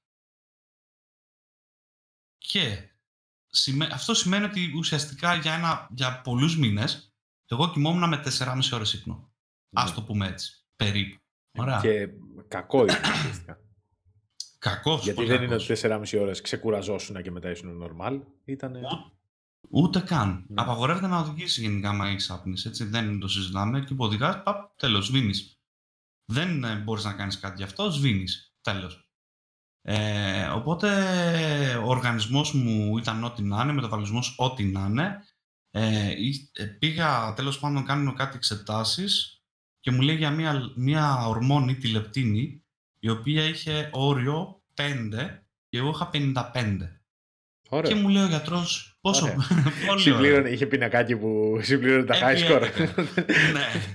Και μου λέει ο γιατρός ότι ε, αυτή τη στιγμή η λεπτίνη σου λέει στον εγκέφαλό σου ότι λιμοκτονάμε. Μμ. Ό,τι και να φας θα το κάνεις λίπος. Δεν πας να βοσκήσεις, ο οργανισμός θα το κάνει λίπος για να έχει αποθήκη. Νομίζω ότι λιμοκτονάς. Ενώ, ξέρεις, δεν πεινούσα. Ε, οπότε πήρα ένα μηχάνημα, ρε παιδί μου. Εγώ ακόμα κοιμάμαι με μηχάνημα. Ωραία, το βράδυ. Το οποίο με, με πίεση, ρε παιδί μου, όταν δεν παίρνω ανάσα, με, μου σμπρώχνει αέρα με πίεση για να πάρω. Ωραία. Κάθε ησυχάστηκα, γιατί πλέον είμαι κομπλές στην εργασία μου, πιο ξεκούραστος και όλα αυτά. Ωραία.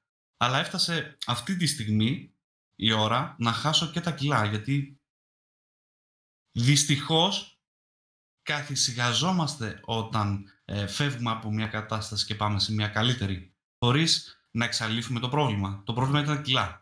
Ναι, ναι, ναι. Έτσι. Ε, δεν σου λέω ότι δεν προσπαθούσα αυτό το διάστημα, αλλά πλέον είχε γίνει η φάση η ψυχολογική, γιατί και αυτό, αυτό είναι πάρα πολύ σημαντικό κομμάτι. Ωραία. Το, ο, ένας, ένας διακόπτης υπήρχε και όσους ξέρω που έχουν, πα- ε, είναι- έχουν παρόμοια κιλά, τέλος πάντων, ή θέματα, ε, όπως και εγώ, με έχουν πει το ίδιο πράγμα. Ένας διακόπτης πέφτει και εκείνη τη στιγμή θέλω να φάω ε, delivery, ας πούμε. Όχι κάτι γίνω, delivery. Συνήθειες και και και και. Ε, οπότε έτσι φτάνουμε στο σήμερα που εγώ λέω πραγματικά ας τη βδομάδα η αυτή η εβδομάδα είναι, πώς, πώς να σου το πω ρε φίλε, άμα πήγαινες σε διακοπές, ωραία, ε, θα κοιτούσες να κάνεις διατροφή που και αυτό είναι πολύ σημαντικό. Ναι. Έτσι. Εγώ δεν Αλλά είμαι εγώ τέτοιος είμαι άνθρωπος. περίεργος. Εγώ, Δεν έχει άστο. Ναι. Πάμε για του υπόλοιπου. Ναι. εγώ δεν είμαι τέτοιος άνθρωπος. Ωραία. Υπάρχουν Εμένα μου αρέσει, άνθρωποι- ρε φίλε. Κατάλαβες. Έχω άλλη σχέση με τη διατροφή. Κατάλαβα. Δηλαδή, εγώ Υπάρχουν βγαίνω άνθρωποι- και περνάω, περνάω ωραία με το να πω ότι Α, φέρε μου αυτή είναι εδώ πέρα τη σαλάτα, ας πούμε, κοτόπουλο. Δηλαδή, δεν ξέρω, οι υπόλοιποι με βλέπουν περίεργο, αλλά εγώ αισθάνομαι ωραία. δηλαδή, εκείνη την ώρα αισθάνομαι μοντέλο που προσέχει τη διατροφή του, ας πούμε. ναι, κατάλαβα. Για παράδειγμα, σκάω μύτη στο Γιάννη και το Δεμένας ναι. και αρχίζουμε και ψήνουμε και έχουμε τσίπουρα και μπύρες. Μμ. Ωραία. Δεν θα πω εγώ κάνω διατροφή. Όχι. Θα φάμε και θα πιούμε τα τσίπουρα και τις μπύρες. Είμαι τέτοιος άνθρωπος. Αύριο είναι άλλη μέρα. Κατάλαβες; Ε, οπότε κάπως έτσι το βλέπω εγώ. Το πιο σημαντικό είναι για μένα ένα πράγμα το οποίο το κάνουμε χωρίς να το καταλαβαίνουμε, αλλά είναι πολύ σημαντικό να το καταλάβουμε. Πόσες φορές σου έχει τύχει να πεις σήμερα δεν θα κάνω αυτό ρε εσύ, το οποίο ξέρεις ότι είναι, έστω ρε παιδί μου, ε, περνάς ε, από ένα περίπτερο, παίρνεις τσιγάρο ναι. και λες θα πάρω μια σοκολάτα να φάω. Για μένα είναι ένα συνήθιο αυτό. Συνήθεια. Οκ. Έτσι. Ωραίο. Ε, πώς, ε, όταν σε κάποια φάση, ας πούμε, πάω παίρνω ένα πακέτο τσιγάρα και λέω μπα, ξέρεις κάτι, δεν θα πάρω. Και την άλλη μέρα, πάλι πήρα να πάρω, να πάρω τσιγάρα και λέω μπα, δεν θα πάρω πάλι. Και μετά που μου, μου έγινε συνήθεια και σταμάτησα να παίρνω σοκολάτες από το περίπτωμα. Ωραία. Τότε δεν μπορούσα να καταλάβω το πόσο σημαντικό είναι εκείνη τη μέρα να πεις όχι δεν θα πάρω. Είναι για μένα ό,τι πιο σημαντικό σε κάθε αγώνα, είτε είναι διατροφή, είτε είναι τσιγάρο, είτε είναι οτιδήποτε. Σήμερα δεν θα κάνω αυτό το πράγμα. Δεν θα κάνω αυτή την κακιά συνήθεια, ας πούμε. Και να ξέρετε όλοι Αύριο δεν με ενδιαφέρει. ότι σε οποιοδήποτε είτε άθλημα είτε δεν ξέρω μέχρι και δουλειά αν δουλεύεις όπως εγώ ας πούμε ε, με μοντάζ, με ε, επεξεργασία εικόνας και τέτοια οποιαδήποτε μέρα βαριέσαι να κάνεις κάτι, αν το κάνεις, βγαίνει 10 φορές καλύτερα από τις προηγούμενες μέρες. Γιατί σε άλλες μέρες το κάνεις Ναι. τυπικά, δεν το σκέφτεσαι. Εκείνη τη μέρα καταβάλεις προσπάθεια για να το κάνεις επειδή βαριέσαι. Κυρίως στην προπόνηση φαίνεται κάνει μπαμ αυτό. Και στα γυμναστήρια και σε αυτά. Εκείνη τη μέρα περνάς πολύ καλύτερα. Γιατί εκτός το ότι το έκανες, έχεις και το boost του οργανισμού που σου λέει ότι σήμερα κανονικά δεν θα το έκανες, αλλά το έκανες και το έκανες και καλά.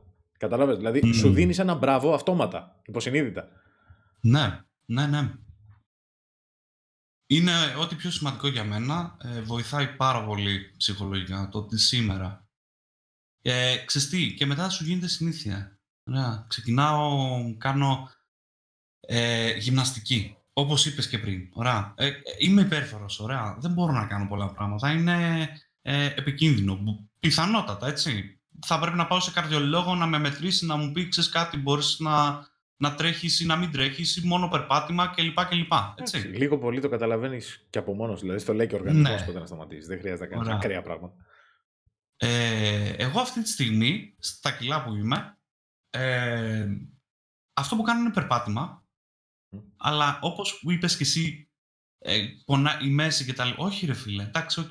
Δεν μπορώ να ανεβώ σ' ανηφόρα, δεν θα ανεβώ, γιατί καταλαβαίνω τον πόνο της μέσης. Και σε κατηφόρα και σ' ανηφόρα.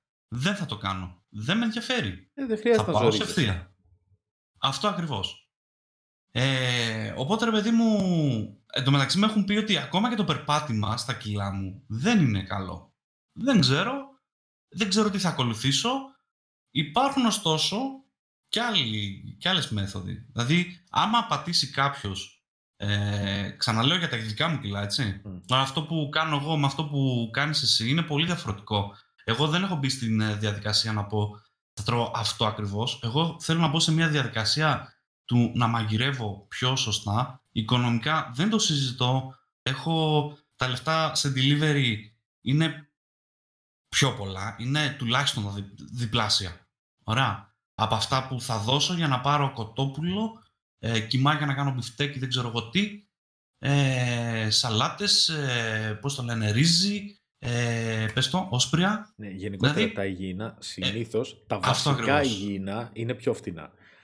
Τα extreme Φρούτα, υγιεινά που δεν τα χρειάζεστε άμα ξεκινάτε διατροφή είναι λίγο πιο ακριβά, είναι πιο εξειδικευμένα. Αλλά τώρα, άμα θες εσύ να μου πάρεις ε, αμυγδαλοβούτυρο, ε, δεν ξεκινάς διατροφή. Ω, Μάλλον ω, είσαι σε α. ένα στάδιο που ξέρεις τι είναι το Όχι. αμυγδαλοβούτυρο και γιατί το παίρνεις, ξέρω. Λοιπόν, άμα όταν θα χάσω 30 κιλά και θα πάω στα 100 κιλά, μακάρι να είναι ένα μεγάλο loop αυτό, Ε, και εγώ στα Ωραία. 100 θέλω να πάω. θα εννοώ α, διατροφικό. Δηλαδή να μπορέσω να φτάσω στα 100 με Ναι, αυτή ναι, τη ναι. διατροφή. Ωραία. Ε, βλέπουμε. Αλλά σίγουρα θα χρειαστεί μετά να, να πέσω και θερμιδικά και πιθανότατα να, να τρώω ακόμα πιο light. Ωραία. Δηλαδή θα βάλω πιο πολλά φρούτα παρά να, να φάω ένα κουλούρι στη δουλειά, ας πούμε, έτσι. Θα φάω ένα φρούτο. Ε, ακόμα, ας πούμε, δεν το έχω αλλάξει αυτό. Δεν κάνω full κομπλέ. Γιατί ούτως ή άλλως έχω πολλά κιλά με αυτά, ε, πώς το λένε, μπορώ να πορευτώ. Α, και να Με- πω και κάτι με- γενικό τώρα έτσι προς το τέλος. Καταλάβες. Που αυτό έπρεπε να το πούμε από την αρχή, αλλά τέλος πάντων το πω προς το τέλος. Ναι. Ε, γενικά, άμα θέλετε να δείτε, γιατί συνήθως επικρατεί το calories in, calories out. Πόσες θερμίδες μπαίνουν, πόσες θερμίδες βγαίνουν. Δεν, Δεν είναι... δεν είναι ακριβώς έτσι, δηλαδή δεν μου πολύ αρέσει το να γυρνάω και να λέω σε κάποιον έτσι, αλλά αν θέλετε να μάθετε πόσες θερμίδες μπορείτε, πρέπει να παίρνετε, ε, πάτε στο Google, γράφετε θερμίδες ή calorie calculator ή οτιδήποτε, βάζετε ύψος, βάρος, ηλικία, άντρας ή γυναίκα, ξέρω εγώ, φύλλο κτλ.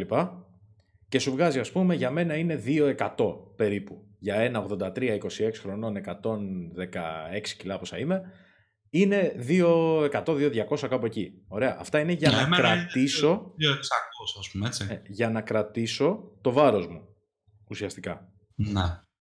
Ε, για να χάσεις είναι 500 θερμίδες κάτω. Κάτω. Για να πάρεις είναι 500 θερμίδες πάνω. Τώρα, αυτό είναι τόσο γενικό που σχεδόν με συχαίνομαι που το είπα. Αλλά αν ξέρετε πέντε πράγματα από διατροφή ή κάνετε μια βασική όπως είπα πριν, αν θες να ξέρεις ότι ήσουν μέσα στις θερμίδες, γιατί ας πούμε ήθελες να βάλεις λίγο κρέας παραπάνω στη σαλάτα, αν θες να ξέρεις πού βρίσκεσαι, είναι περίπου αυτό στις θερμίδες που ήθελες να είσαι για να χάσεις κιλά 500 θερμίδες κάτω. Συνήθως. Εντάξει, εγώ έχω και μία ζυγαριά, ας πούμε, δηλαδή μπήκα στη διαδικασία να, να μετράω γραμμάρια, ας πούμε, έτσι. Ε, γιατί ξέρω πώς θερμίδες έχει, ε, έχουν τα 100 γραμμάρια, ας πούμε, αρακάς, για παράδειγμα. Και πάλι, πάλι δεν είναι 100% κομπλέ, αλλά λες περίπου τόσες. Έτσι, γιατί πώς το μαγείρεψα εγώ και τι εννοεί το Google, ας πούμε. Μεγάλο, μεγάλο θέμα με τη ζυγαριά, παιδιά. Πάντα ζυγίζεστε την ίδια μέρα με τις ίδιες συνθήκες, δηλαδή αν ζυγίστηκες με το μποξεράκι και το βράδυ δεν είχες φάει, πρέπει και την επόμενη φορά που θα ζυγιστείς να είσαι πάλι με το μποξεράκι και πάλι να μην έχεις φάει την προηγούμενη νύχτα και πάντα ζυγίζεστε την ίδια μέρα μία εβδομάδα μετά ή δύο εβδομάδες μετά. Δηλαδή πάντα Αυτό. Να υπάρχει κενό. Γιατί το να ζυγίζεσαι κάθε μέρα ή σε random ώρες, σε random ζυγαριές, πάντα στην ίδια ζυγαριά εννοείται, ε, γιατί ακόμα και να χάνει, χάνει 4 κιλά ή δείχνει 4 κιλά πάνω. Ωραία. Όταν χάσει τα 4 κιλά θα στο πει αυτή η ζυγαριά. Άμα πας στην άλλη και σε βγάλει 4 κιλά κάτω επειδή η δικιά σου πάει λάθος, δεν έχεις χάσει 4 κιλά. Έχεις κάνει απλά μαλακία. Όχι. λοιπόν, ναι, εννοείται αυτό. ε, πε- πάντα στην ίδια ζυγαριά με τις ίδιες συνθήκες και πάντα να υπάρχουν αρκετές μέρες διαφορά γιατί το να ζυγίζεσαι κάθε μέρα σου προκαλεί άγχος. Και κάτι που δεν φαίνεται όταν κάνει κάποιος διατροφή και δεν το λένε συχνά, γιατί σου λένε calories in, calories out, πάρε και το γονική, κάψε εκεί πέρα, κάνε αυτή την άσκηση και σε μη- ένα μήνα έχεις κάνει κορμάρα. Ωραία. Τα βασικά προβλήματα που δεν χάνει κάποιος βάρος είναι κακός ύπνος, δηλαδή λίγες ώρες ή όχι ποιοτικός ύπνος, δηλαδή όχι συγκεκριμένες ώρες τη νύχτα που να είναι, ξέρω εγώ, γύρω στις 8 ώρες ύπνο, να κοιμάσαι περίπου κοντά στις 12, ας πούμε, και τα λοιπά, να ξεκουράζεται ο οργανισμός, γιατί άμα κοιμάσαι 7 η ώρα το πρωί, όπως κάνω εγώ τώρα, και 10 η ώρα το πρωί, ξεκάθαρα ρίχνεις το μεταβολισμό σου και δεν αισθάνεσαι και καλά, τέλος πάντων. Και το δεύτερο είναι το άγχος. Όταν ζυγίζεσαι κάθε μέρα, σου ανεβαίνει κι άλλο το άγχος. Όσο σου ανεβαίνει το άγχος, ο οργανισμός κλειδώνει. Κλειδώνει ο μεταβολισμός. Δεν χάνεις κιλά και λες, μα τρώω μία σαλάτα, όπως λέω και εγώ τώρα. Ναι, συνήθως για κάτι τέτοια φταίει το άγχος. Εγώ τώρα αύριο ακόμα. θα πάω να κάνω εξετάσεις αίματος για θηροειδή. Ωραία. Ίσως και να μην έχω. Αλλά επειδή έχω αρκετά πράγματα από αυτά που, ε, από αυτά που είναι συμπτώματα του θηροειδή, θέλω να πάω να κάνω εξετάσεις να έχω το κεφάλι μου ήσυχο. Αν βγούνε αρνητικές, δηλαδή ότι δεν έχω, κατά πάσα πιθανότητα φταίει το άγχος και η ποιότητα ύπνου αυτές τις μέρες που έχω μείνει σε πλατό. Πλατό είναι όταν δεν χάνεις κιλά και έχεις μείνει σε ένα στάσιμο βάρος, ενώ συνεχίζεις διατροφή. Όχι, Κάνεις θέλει την να ίδια κοιμάσαι διατροφή. καλά. Να Τι; είσαι ξεκούραστος. Γενικά. Καλό ύπνο. Ναι, ρε. Και Ποιο- κάτι ακόμα. Ποιοτικό ύπνο, Είναι- διαβάστε τι είναι ο ποιοτικός ύπνος και μείωση του στρες και του άγχους. Κάτι ακόμα. Ναι. Ζυγίζεσαι. Ε, μια μέρα, ξέρω εγώ, έτσι. Είσαι χ κιλά. Ζυγίζεσαι μετά από μια εβδομάδα. Έχεις, κοιτάς τη ζυγαριά, έχεις αυτή τη εβδομάδα τώρα έχεις, ε, έχεις ε, φάει, ρε παιδί μου, ε, ξέρω, ξέρω εγώ, κάνεις, ρε παιδί μου, λίγο πιέστηκες και λες δεν πειράζει, διατροφή κάνω. Και βλέπεις ότι έχεις χάσει μόνο 300 γραμμάρια. Ωραία. Αυτό το 300 γραμμάρια και αυτό ακόμα είναι ψέμα. Γιατί μπορεί να έχεις χάσει 600 γραμμάρια λίπους, αλλά επειδή έκανες και γυμναστική, να ανέβασε 300 γραμμάρια μυϊκή μάζα. Ναι, οκ. Ναι, θέλω να πω ότι, οκ, ναι, θες να χάσεις λίπος. Το να κερδίσεις και μυϊκή μάζα ταυτόχρονα είναι ό,τι καλύτερο, έτσι. Οπότε θα δεις τη ζυγαριά, ε, το πιο πιθανό είναι να δεις τη ζυγαριά να πέφτει πιο σιγά, αλλά στον οργανισμό έχεις χάσει πιο πολύ λίπος. Ναι. ουσιαστικά. Οπότε δεν σημαίνει, ακόμα και αυτό δεν σημαίνει κάτι. Εντάξει, το κακό με κάτι τέτοια, όταν δεν πηγαίνεις σε διατροφολόγο, σε normal Ναι. διατροφολόγο που σου ζυγίζει κανονικά το λίπος και σε μετράει, γιατί οι περισσότεροι έχουν πάρει μια ζυγαριά που μπορείς να την πάρεις και σπίτι σου και Μμμ. κάθεσαι εκεί πέρα πάνω και σου λέει Α, περίπου τόσο λίπος έχεις. Χαίστηκα. το, αυτό το έβλεπα και με μία μεζούρα στο σπίτι μου και με το Google. Δηλαδή, άμα είστε διατροφολόγοι, διαιτολόγοι κτλ., πάρτε ποιοτικά μηχανήματα να ξέρουμε τι γίνεται. Να μου πεις τόσο λίπος έχεις εκεί, τόσο λίπος έχεις εκεί. Anyway, άλλο θέμα αυτό. λοιπόν, Όχι, ε, ξε, ε, μα έχω πάει σε διατροφολόγο και με ζυγίζει και πραγματικά η διαφορά ήταν ε, μικρή. Μου λέει γιατί έχεις χάσει μόνο μισό κιλό, για να δούμε. Και μου λέει, Α, έχεις χάσει λέει ένα κιλό λίπους, λέει, αλλά πήρες 500 γραμμάρια μη μάζα, ας πούμε έτσι. Άρα δεν είναι. Κέρδισες. Ωραία. Και μάλιστα μου είπε ότι έχεις χάσει τόσο ας πούμε, από το δεξί σου χέρι, ε, τόσο από το αριστερό. Περπάτησες, βλέπω, έχασες, λέει, ή πήρες μυϊκή μάζα στα πόδια. Περπάτησες, ξέρω εγώ. Και τέτοια πράγματα. Γενικότερα Οπότε... να ξέρετε την πρώτη φορά που ξεκινάει κάποιος, τον πρώτο χρόνο που ξεκινάει κάποιος συστηματική γυμναστική, ε, είναι η, η περίοδος που παίρνει την περισσότερη μυϊκή μάζα. Δηλαδή κάποιοι bodybuilders μετά από 10 και 20 χρόνια στο χώρο γυρνάνε και λένε μακάρι να ήξερα αυτά που ξέρω τώρα την πρώτη χρονιά. Γιατί θα φύγεις ας πούμε θεωρητικά μιλώντας τώρα με ποσοστά θα φύγεις 15% πάνω και τον επόμενο χρόνο 2% και τον επόμενο 0,5%. Καταλαβες; Mm. Γιατί δεν μπορείς συνέχεια να παίρνεις. Yeah. Λες, Α, πήρα 15% μυϊκή μάζα. Άρα του χρόνου θα έχω πάει 30%. Όχι, δεν πάει έτσι. Είναι τον πρώτο χρόνο που παίρνει τα πολλά γιατί το σώμα ζητάει.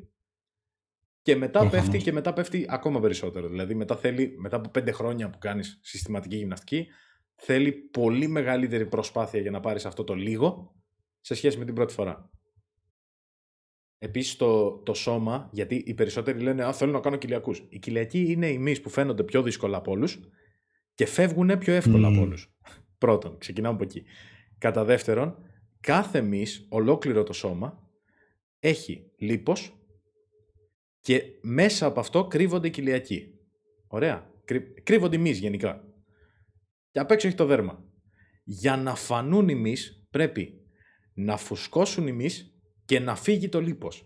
Αν φύγει μόνο το λίπος, θα φανούν, αλλά θα είναι σαν ατροφική, ας πούμε. Δηλαδή, κάποιος που είναι υπερβολικά αδύνατος μπορεί να φαίνεται η κοιλιακή του, αλλά δεν φαίνεται γυμνασμένος, φαίνεται αδύνατος. Γιατί δεν έχει λίπος, έχει μηδέν. Ωραία, mm. 0% εντάξει, ναι, θα πέφτει. Αλλά έχει ρε παιδί μου 10-13, φαίνονται οι κοιλιακοί σου. Λοιπόν, ε, αν τώρα εσύ υπέρβαρος και θες να φανούν οι μύε σου, έστω και στα χέρια που είναι πιο εύκολο, πρέπει να φύγει το λίπος που είναι το μπλερ που το κάνει θολό και για να το βοηθήσει να φανούν πιο γρήγορα πρέπει να πριστεί και ο μυς να φανεί πιο εύκολα. Γιατί αν τον αφήσεις έτσι όπως είναι και κάθεσαι απλά στο σπίτι, θα πάρει περισσότερο χρόνο για να φύγουν όλες τις τρώσεις λίπους από μπροστά. Και mm ένας μύθος που υπάρχει σε αυτό είναι ότι θα κάψω λίπος από την κοιλιακή χώρα τα αρχίδια μου θα κάψεις. Το λίπος φεύγει σε στρώματα. φεύγει σε στρώματα. Φεύγει από ολόκληρο το σώμα μαζί. Ισχύει, ισχύει. Δεν ναι, φεύγει. Ναι. Δεν είναι ότι θα πάω ένα μήνα στο γυμναστήριο να κάνω στήθος χέρια και τον άλλο μήνα θα έχω γίνει τούμπανο. Θα φανούν εκεί οι διαφορές γιατί αυτά πρίστηκαν. Το λίπος έφυγε από παντού. Αλλά αυτά πρίστηκαν περισσότερο και φανήκαν πιο γρήγορα. Γυναίκα σου λέει άλλος, με αυτή την άσκηση θα έχεις Κυριακό σε μια εβδομάδα. Αν με αυτή ναι, την ναι. άσκηση δεν τρώσει υγιεινά στην κουζίνα, τα αρχίδια που θα έχεις μια εβδομάδα. Κανονικά. Εν τω μεταξύ υπάρχουν ασκήσεις και για υπέρβαρου ανθρώπους, δηλαδή ακόμα και κοιλιακοί. Εγώ, ας πούμε, δεν κάνω. Ε, ακολουθώ αυτούς. Ναι. Ε, Όποιος και να γράψει obese ε, exercises for obese people, ας πούμε, κτλ. Υπάρχει πληθώρα από βίντεο στο YouTube ε, μπράβο στο YouTube για αυτά τα βίντεο. μπράβο βασικά στους content creators και όλα αυτά, έτσι. Ναι, ε, και πραγματικά υπάρχουν ασκήσεις που γυμνάζουν ακόμα και τους χιλιακούς καθιστός. Γιατί ναι, ο ναι. άλλος, ο υπέρβαρος, είναι δύσκολο για αυτόν. Έτσι. Δεν μπορεί... Ο άλλος έχει πρόβλημα με τη μέση του. Δεν χρειάζεται καν. Πραγματικά. Ναι. Αλλά το θέμα είναι να, να καταλαβαίνεις ε, τι, γιατί κάνεις αυτή την άσκηση. Δηλαδή, ε, αυτή η άσκηση σου γυμνάζει, ξέρω εγώ, π.χ. Του, τους ραχαίους, ωραία. Ωραία. Μην βάλεις δύναμη, ας πούμε, στα χέρια σου κάπως να σηκωθείς, γιατί όχι. Το θέμα είναι να βάλεις δύναμη στον πίσω μη. Δηλαδή, μην το, μην το, μην το διευκολύνεις.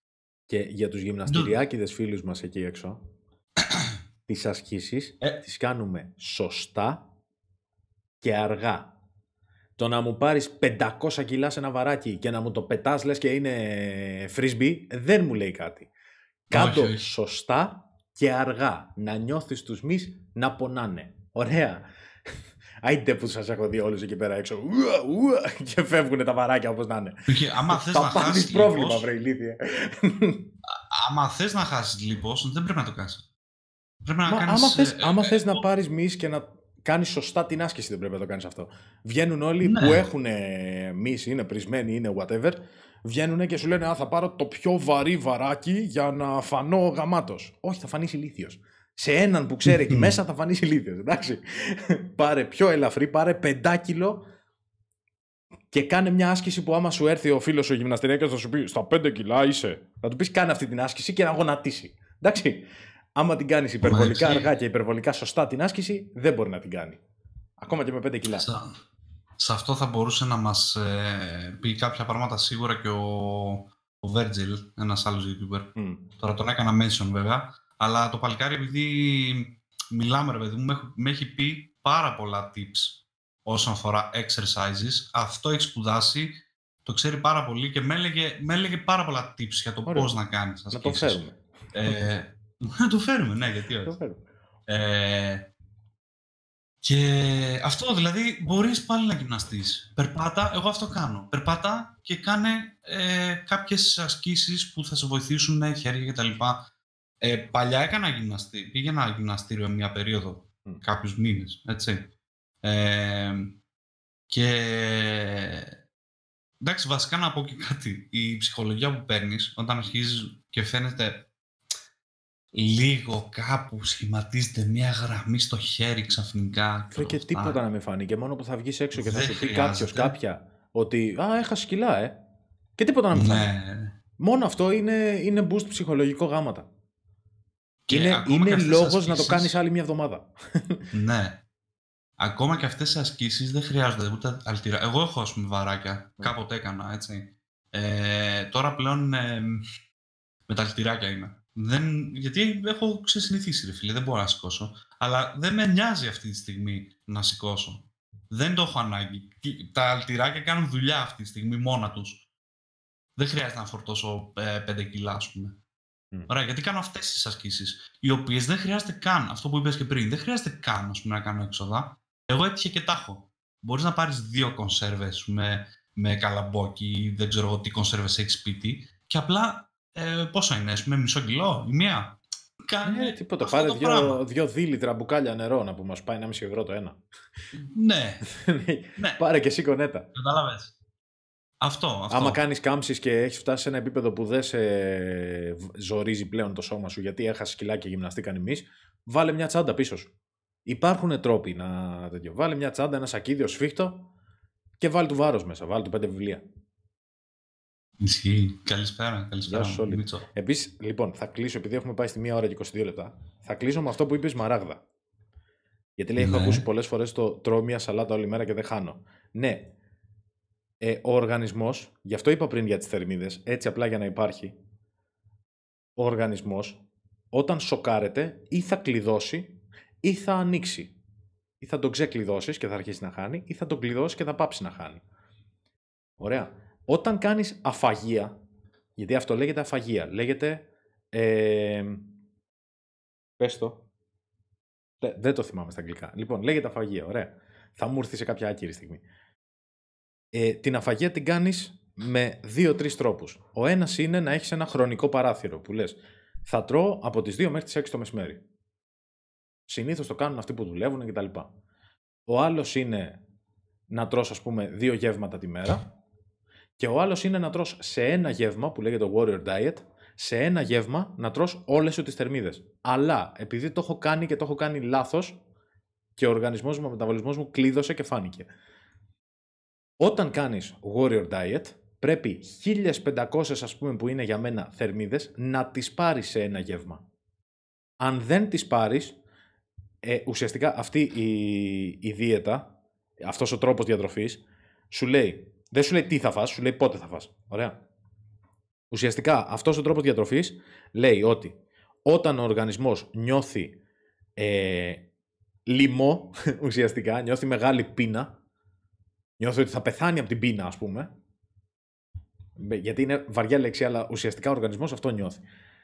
Ε, σου λέει ότι τι έχουμε για να κάψουμε σε περίπτωση μεγάλης πείνας, το λίπος. Οπότε αρχίζει και καίει το λίπος. Αυτό λειτουργεί, ας πούμε, θα κάνεις 6 ώρες να χωνέψεις. Από τις 6 ώρες, μέχρι να ξαναφτάσει η ώρα που θα φας και η λίπος, θεωρητικά. Ωραία. Όταν όμως φας, πρέπει να πάρεις όλες τις θερμίδες που χρειάζεται στην ημέρα για να καταλάβει ότι «Α, τώρα είμαστε κομπλέ». Και μετά από 6 ώρες, όπα, τώρα, τώρα αρχίζω και πεινάω. Μετά από 12 ώρες θα πεθάνω από την πείνα και να αρχίσει να καίει η λίπος. Πρέπει κάθε μέρα δηλαδή να τον σοκάρεις το ίδιο για να λειτουργήσει αυτή η διατροφή. Όταν τρως μια σαλάτα, ε, μετά από αυτή τη φάση που θα περάσει ο οργανισμός, δηλαδή την πρώτη μέρα θα κάψεις. Μετά από αυτή τη φάση νιώθει πως όντως κοντεύει να πεθάνει και κλειδώνει. Γιατί σου λέει ότι «Ε, κάτσε, άμα το, χάσω, άμα το χάνω έτσι το λίπος κάθε μέρα, σε μια εβδομάδα πεθάνω. Οπότε πρέπει να το κρατήσω για τα πιο δύσκολα ακόμα. Οπότε αυτό που Ναι. κάνετε με την αφαγία λάθος, κλειδώνεται απλά τον οργανισμό σας, κλειδώνεται το μεταβολισμό σας και δεν μπορεί να κάψει μετά από κάποια φάση. Όταν θες να το κάνεις αυτό, εγώ είμαι πολύ υπέρ, δηλαδή μια κετογονική δίαιτα με warrior diet σύστημα, ναι, όντως μπορεί σε ένα μήνα να σε έχει κάνει πένες. Όντως να φαίνονται η κοιλιακή σου. Αλλά θέλει τόση πειθαρχία που σου γαμάει την ψυχή κάθε μέρα. Κάθε μέρα. Κάθε μέρα νομίζεις ότι κάνεις λάθος. Γιατί ο οργανισμός νιώθει ότι πεθαίνει. Ουσιαστικά αυτό θες να κάνεις. Είναι extreme. Δεν θέλουμε κάτι τέτοιο. Ναι, ξεκάθαρα. Δηλαδή, εγώ δεν θα το πρότεινα σε κάποιον. Τώρα λέω απλά πώς λειτουργούν και τα δύο. Δεν θα το πρότεινα σε κάποιον γιατί πολύ απλά ξέρω ότι το μεγαλύτερο ποσοστό, ένα τεράστιο ποσοστό, παίζει να φτάνει το 99%, δεν έχει την αντοχή και την πειθαρχία να πει ότι ναι, θα το κάνω αυτό για ένα μήνα, ας πούμε. Έστω και σαν challenge, ας πούμε, και θα το κάνω σωστά. Είναι πάρα πολύ δύσκολο. Κάθε νύχτα, σας το λέω και σας το υπογράφω με το αίμα μου, ότι κάθε νύχτα νιώθετε ότι κάνετε μαλακία. Κάθε νύχτα λέτε, επειδή ο οργανισμός σας τα λέει αυτά, όπως έλεγες και εσύ πριν, υποσυνείδητα, γυρνάει και σου λέει, τι μαλακίες κάνεις, τι, τι, θα πεθάνεις βρε ηλίθεια, θα πεθάνεις, φάε κάτι να πούμε. Δηλαδή, Ναι, αξίζει ναι, τώρα αυτό το ισχύει. πράγμα που κάνεις. Κάνε μια νορμάλ διατροφή να τα χάσεις. Αυτό σου λέει ο οργανισμός σου. Κάθε βράδυ δεν μπορείς να κοιμηθείς. Θέλει Κάτι ακόμα. τεράστια Ναι, πες. προσπάθεια. Θέλει τεράστια αρχίδια για να το κάνεις αυτό για ένα μήνα. Σε γονατίζει. Πες. Υπάρχουν πάρα πολλά πράγματα που γενικά μπορείς να αλλάξεις και ακόμα μια σπανακόπιτα η οποία πραγματικά κάποιοι θεωρούν κάτι αθώο, το οποίο δεν είναι καθόλου αθώο. Επειδή δεν είναι ζαμπονόπιτα, όχι. Ε, έχει πάρα πολλές θερμίδες. Μμ. 500 με 600. Έτσι. Αν εσύ θέλεις το ένα γεύμα της ημέρας να είναι μία σπανακόπιτα, γιατί εγώ το θεωρώ μικρό. Ωραία. Αλλά όχι, δεν θα φας μόνο τη σπανακόπιτα. Έτσι. Είναι μαλακία. Μπορείς να, να φας ένα τόστ και ένα φρούτο. Πιο πολύ θα σε ε, κρατήσει, πιστεύω. Καλά, η Έτσι. αλήθεια είναι ότι πλέον με το. είπα για πρωινό, ας πούμε, ένα μήλο και δύο αυγά, έτσι. Έχω φτάσει Ναι. σε σημείο να μην μπορώ να φάω το δεύτερο αυγό. Και είμαι σε φάση, ρε αγορίνα μου, είσαι 116 κιλά μαντράχαλος. Φάτο το γαμίδι. δηλαδή, τόσο δύσκολο είναι. Αλλά όχι, σου δίνει. Αυτό που λένε για τις θερμίδες, ότι σε χορταίνουν οι θερμίδες, δεν σε χορταίνουν οι θερμίδες. Σε χορταίνουν τα συστατικά που παίρνει ο οργανισμός σου σε σχέση με τις θερμίδες Ναι. που του έδωσες. Και επειδή το μήλο και το Ναι. αυγό έχουν υπερβολικά λίγες θερμίδες και υπερβολικά πολλά καλά συστατικά για τον οργανισμό, σε χορταίνουν full. Ο οργανισμός σου λέει: Κάτσε ρε αδελφέ, πήρα 20 θερμίδες να πούμε και με έχεις χορτάσει για 6 ώρες. Κάτσε, χαλάρωσε. Μμμ. Είναι σαν να πήρες, ξέρω εγώ, Όχι. πολύ βιταμίνη. Ναι, ναι, ναι, ναι, ναι. Α, επίσης για τους ε, λιποδιαλίτες, δεν είναι μαγικά χαπάκια. Θα το πω τώρα πριν κλείσουμε. Δεν είναι μαγικά χαπάκια. Συνήθως έχουν καφεΐνη. Άμα πάτε και πιείτε δύο σκέτους καφέδες την ημέρα και τρεις με πέντε κούπες τσάι, έχετε πάρει ένα λιποδιαλίτη. Και ας μην τον πήρατε κανονικά. Γλιτώστε λεφτά. Είναι πολύ πιο φθηνό το τσάι. Συνήθως Ισχύει. δεν είναι μαγικά χαπάκια που σου καταστρέφουν το πρέπει- κοιλιακό λίπος. Πρέπει να, πώς το λένε, να συνηθίσεις το σκέτο καφέ και το σκέτο τσάι. Εντάξει, το τσάι... πιο Εντάξει, εγώ εύκολο. πάντα σκέτο έπινα. οπότε. Μμμ. Και το τσάι σκέτο. Εγώ το αυτό έπινα, δεν μπορώ να είναι συνηθίσω. Θα προσπαθήσω, τι να πω, να κόψω και τη ζάχαρη στο καφέ. Μπράβο. 20-30 θερμίδες, γεια σας. Γιατί δεν θα πεις ένα. Ξαφνικά θα γίνουν 100, γιατί έτυχε να πιείς τρεις καφέδες. Ουπ! Εντάξει, η αλήθεια Πού είναι είναι με τον αυτές οι καφέ. κάρτες; Δεν, δεν το μπορώ αυτό το, το δεν μπορώ που το λέτε. Όσοι δεν πίνουν σκέτο καφέ. Γιατί πολύ απλά όσοι δεν πίναμε από πάντα σκέτο καφέ. Δηλαδή, εγώ τώρα πίνω για τρία χρόνια, τέσσερα σκέτο καφέ. Πριν έπινα, ας πούμε, μέτριο. Εντάξει, δεν έπινα ποτέ πολύ γλυκό και τα λοιπά, αλλά έπινα μέτριο. Με το που έκοψα τη ζάχαρη, μετά από τρεις μέρες δεν μπορούσα να ξαναπιω μέτριο. Δηλαδή, ο καφές είναι μπαμ μπαμ, το συνηθίζεις. Κάνεις μια-δυο μέρες υπομονή, ναι, εντάξει, η πρώτη γουλιά είναι θεόπικρη, δεν μπορείς, το καταλαβαίνω. Οκ. Μετά από τρεις μέρες δεν μπορείς να πιεις ζάχαρη όμως. Δεν εγώ για δύο μήνες έπινα σκέτο, αλλά πάλι δεν μπορούσα. Ε, δεν μπόρεσα. Τι να κάνω. Μετά ξαναγύρισε στο μέτριο. Βάλε μία μαύρη ζάχαρη, ξέρω. Βάλε μία ένα, mm. πώς το λένε αυτό το tic-tac τη μαλακιούλα, τη ζαχαρίνη. Έλα μωρέ, ένα αγώνα έχουμε, θα το κόψουμε. Έτσι, να το στο ρέτρο, τώρα κλείνουμε. Πάνω στην ώρα, εσένα περιμέναμε για να κλείσουμε. λοιπόν, αυτά λοιπόν, νομίζω, δεν έχουμε να ναι. κάτι άλλο. Ούτε εγώ έχω να πω κάτι άλλο. Ωραία. Ίσως επανέλθουμε με τέτοιο θέμα. Δεν ξέρω, με το Full Linux μετά από κάνα μήνα να δούμε πώς πάνε τα πράγματα. Με κάναν άλλον, όπως είπαμε πριν, να πούμε για διατροφή ή για εθισμούς, γιατί και αυτό είναι ένα μεγάλο θέμα. Mm. Ίσως επόμενα Straypack είναι κάπως έτσι. Αν έχει κάποιος να πει κάτι πάνω στα, σε οτιδήποτε, μου στέλνει PM να το βγάλω σε επόμενο, σε επόμενο podcast. Δεν χρειάζεται να είναι ε, YouTuber ή τέτοια, να έχει κανάλι ας πούμε. Οποιοςδήποτε αν έχει κάτι να πει μπορεί να το βγάλει στο podcast. Λοιπόν, αυτά. Thanks όσους μπήκατε, όσους μείνατε μέχρι τώρα. Όσους δεν το είδατε live να έρχεστε να το βλέπετε live, δηλαδή τσάμπα το σπαμάρουμε. Να έρχεστε ρε παιδιά. Αλλά δεν πειράζει, θα ναι, το είδατε κονσέρβα. ε, θεωρητικά θα έχει και αύριο Stray Pack. Αν ο Γιάννης εδώ πέρα που είναι μέσα μας κάνει την τιμή, γιατί μου το είπε χτες και εγώ δεν ξεχνάω. να μιλήσουμε για μετανάστευση και μετακόμιση στο εξωτερικό και ζωή στο εξωτερικό και τα λοιπά, που είναι και αυτό ένα θεματάκι περίεργο. Oh. Ωραία πράγματα. Ορίστε, μας την κάνει. Οπότε το κλείσαμε. Και αύριο στις 9 ε, να μας ξανάρθετε. λοιπόν, αυτά. Thanks, ε, Full που ήσουν μαζί μας σήμερα και είπαμε για τις διατροφές. Και τα ε, εγώ ευχαριστώ. Ε, που με καλέσατε σε αυτή την όμορφη εκπομπή σας. Χαμηλώστε λίγο την τηλεόρασή σας. Τιμή Λοιπόν, κάτω στα, στην περιγραφή όλα ό,τι θέλετε για το Linux. Και τα βάλε και σωστά, του τα διόρθωσα. Μου τα διόρθωσα, όντως. ό,τι, ό,τι χρειάζεστε για το Linux πηγαίνετε το κάνετε follow παντού. Sub και τα λοιπά. Και εμείς τα λέμε αύριο στις 9 με ενδιαφέρον θεματάκι. Bye. Καλό βράδυ.